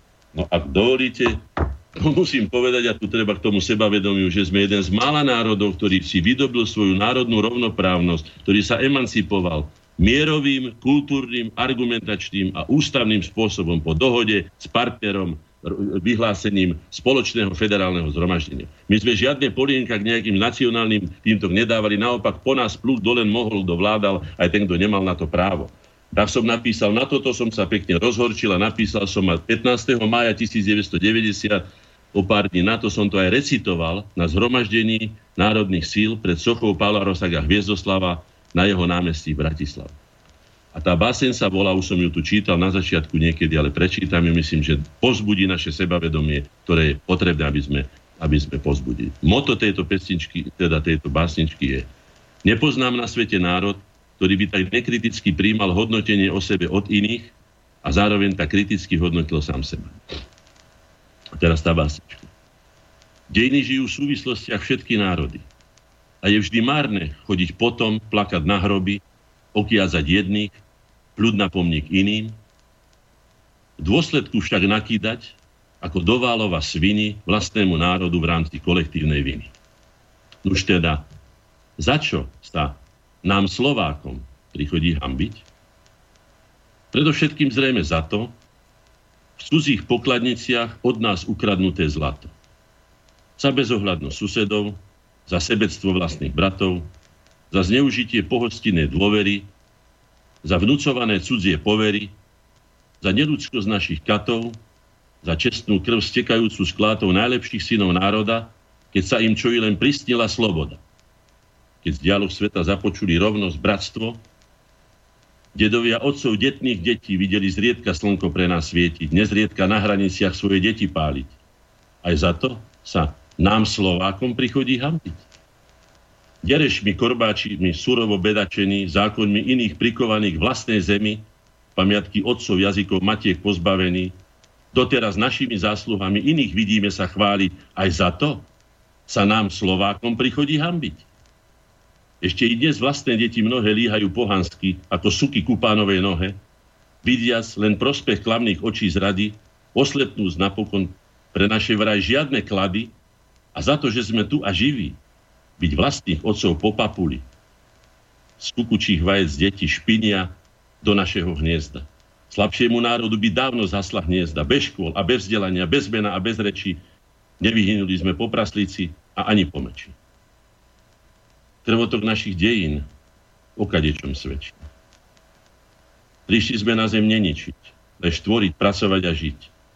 Aj za to sa nám Slovákom prichodí hambiť. Ak sa však majú hambiť Slováci za to, čo ukrivdili iným, ako by všetci dookola v tom svetle pochodili? Nebola by to žiadna sláva ani svetá púť. Museli by sa voči Slovákom podzem prepadnúť. aký sa bez kultúry po našej vlasti hnali, Oravu dvakrát vypálil, ešte aj Litovec malý. Podviedol, ponížil, utrel si o nás nohy, vykradol, podpálil domy, sípky, stohy. Ale aj našiel nový domov Maďar, Nemec, exulant Habán, Žid. Aj za to sa nám Slovákom prichodí hambiť? A že sme občas nezostali dlžní tej svorke krvilačných vlkov a vrátili za tisíc očí jedno oko, za milióny zubov jeden zub. Za toľko, toľko neúrodných rokov bude nám dcera kukučka do tváre jedovatú slinu pľuť. Pritom sa vlastenecky do vraj čistej hrude byť a opäť miesto nej sa nám Slovákom prichodí hambiť? Do našich najčistejších žriediel, hyenosupy, chodili ešte teplú krv piť. Veľký, čo o nás vravia, že sme mali. A predsa, z takých hrám sme sa vylízali, ušli z mar chystaného osudu. Po každom vpáde zajasali. Slováci viac už nebudú. Priali nám všetci v krvavej zemi hniť. Aj za ten podlý ortiel národnostnej viny sa nám Slovákom prichodí hambiť. Ak žije pravda dejín, stane sa iba, čo má sa stať. Potom sa Slováci svedomia či práva nemusia vôbec báť. Na váhach historických faktov, keď prehovoria archívy, potom hoď kameňom ty, to si bez viny. Na cudzie nesiahli sme, okrádaní všetkými, neodnárodnili sa, nesplynuli, nenechali sa zabiť. Aj za to sa Nám Slovákom prichodí hambiť. Ohnívka našich dejín tiež však pút sú potrebné. Určite bez pôvodcov, aj to nám pripíšete k Hane. Napokon proti útokom cudzích či bratov, detí ako vy, do dnes deň sa musíme len brániť. O to je menej času tvoriť. Alebo, pani Čechová, aj za to sa nám Slovákom prichodí hambiť? No. A toto bola moja odpoveď pani Čechovej a to by som odporúčal všetkým Slovákom, mm. aby si uvedomili a aby si aj povedali pravdu. Aj v tom, čo sme si povedali my, tých negatívnych veciach, ktoré treba odstrániť, a je to naša vec, to sú naše rováše, ktoré musíme vyrovnať, a zároveň budovať na tom dobrom a čestnom, na tom životaschopnom, ktoré máme. Aj vy máte občas, občas pocit, taký bytostný pocit, že všade je chaos, neporiadok, že nič nefunguje? Hm. Určite áno. Hm. Je to však ilúzia. Milíme sa. Vesmír funguje. Nepočúvajme hlupákov a ideologických experimentátorov. Učme sa od neho. Ako by nás a našich zmetkovaní nebolo. Ten vesmír funguje ďalej. Tak optimizmus, priatelia, zdravého rozumu a poučme sa na tom, čo funguje. Sajme na duchu. Dajme sa do práce. Žiadna generácia Slovákov nemala také dobré podmienky nebola tak dobre, dobre pripravená na riešenie vlastných problémov, ako sú súčasne žijúce generácie. A ak má, máte ten pocit, ako som už povedal, poučte sa. Vesmír funguje, funguje s nami či bez nás. To je väčší systém, je dobre urobený, aj my urobíme taký systém, aby sme tu mohli žiť ako ľudia hodní a historického a kultúrneho národa, ktorým v skutočnosti sme. Optimizmus priatelia zdravého rozumu a zodpovedného prístupu k životu a k vlastným povinnostiam. Dokázali sme už ťažšie a zložitejšie problémy vyriešiť. To nech nás naplňa sebavedomím a aj motiváciou. Inšpirujme a poučme sa na tom, čo spolahlivo funguje, lebo rešpektuje zákony a zákonitosti systému života a sveta. Vesmír je toho jasným dôkazom a nielen vesmír, ale aj tie úspešné spoločenstva, ktoré pochopili podstatu života, spočívajú sú sústavnou zdokonalovaní sa smerom k vytýčeným ideálom. A že to nebude bez, obeta- bez obeti, bez obetavosti. Veď sme sa doteraz takmer celé naše dejiny obetovali pre cudzie záujmy. Tak sa teraz obetujme aspoň svoj čas a um pre seba a pre našu budúcnosť. No, ja som vám veľmi vďačný opäť raz aj za záver, na ktorom ste si očividne dali záležať, ale aj za všetky informácie, s ktorými ste sa dnes podelili aj s poslucháčmi a samozrejme ďakujem veľmi poslucháčom takisto za to, že sa zapájali do tejto dnešnej témy. Takže ďakujem ešte raz veľmi pekne a majte sa pekne, pán Hornáček. Do počutia. Všetko dobré a bojujme, nevzdávajme sa. Také podmienky sme nikdy nemali. Využíme to. To, vážení poslucháči, predseda uh Združení slovenskej inteligencie Korene a Slovakia Plus, akademický maliar William Hornáček. No a spolu s ním vám ešte pekný zvyšok piatkového večera a pokiaľ možno príjemný víkend praje Boris Koroni. Do počutia. Táto relácia vznikla za podpory dobrovoľných príspevkov našich poslucháčov. I ty sa k ním môžeš pridať. Viac informácií nájdeš na www.slobodnyvysielac.sk Ďakujeme.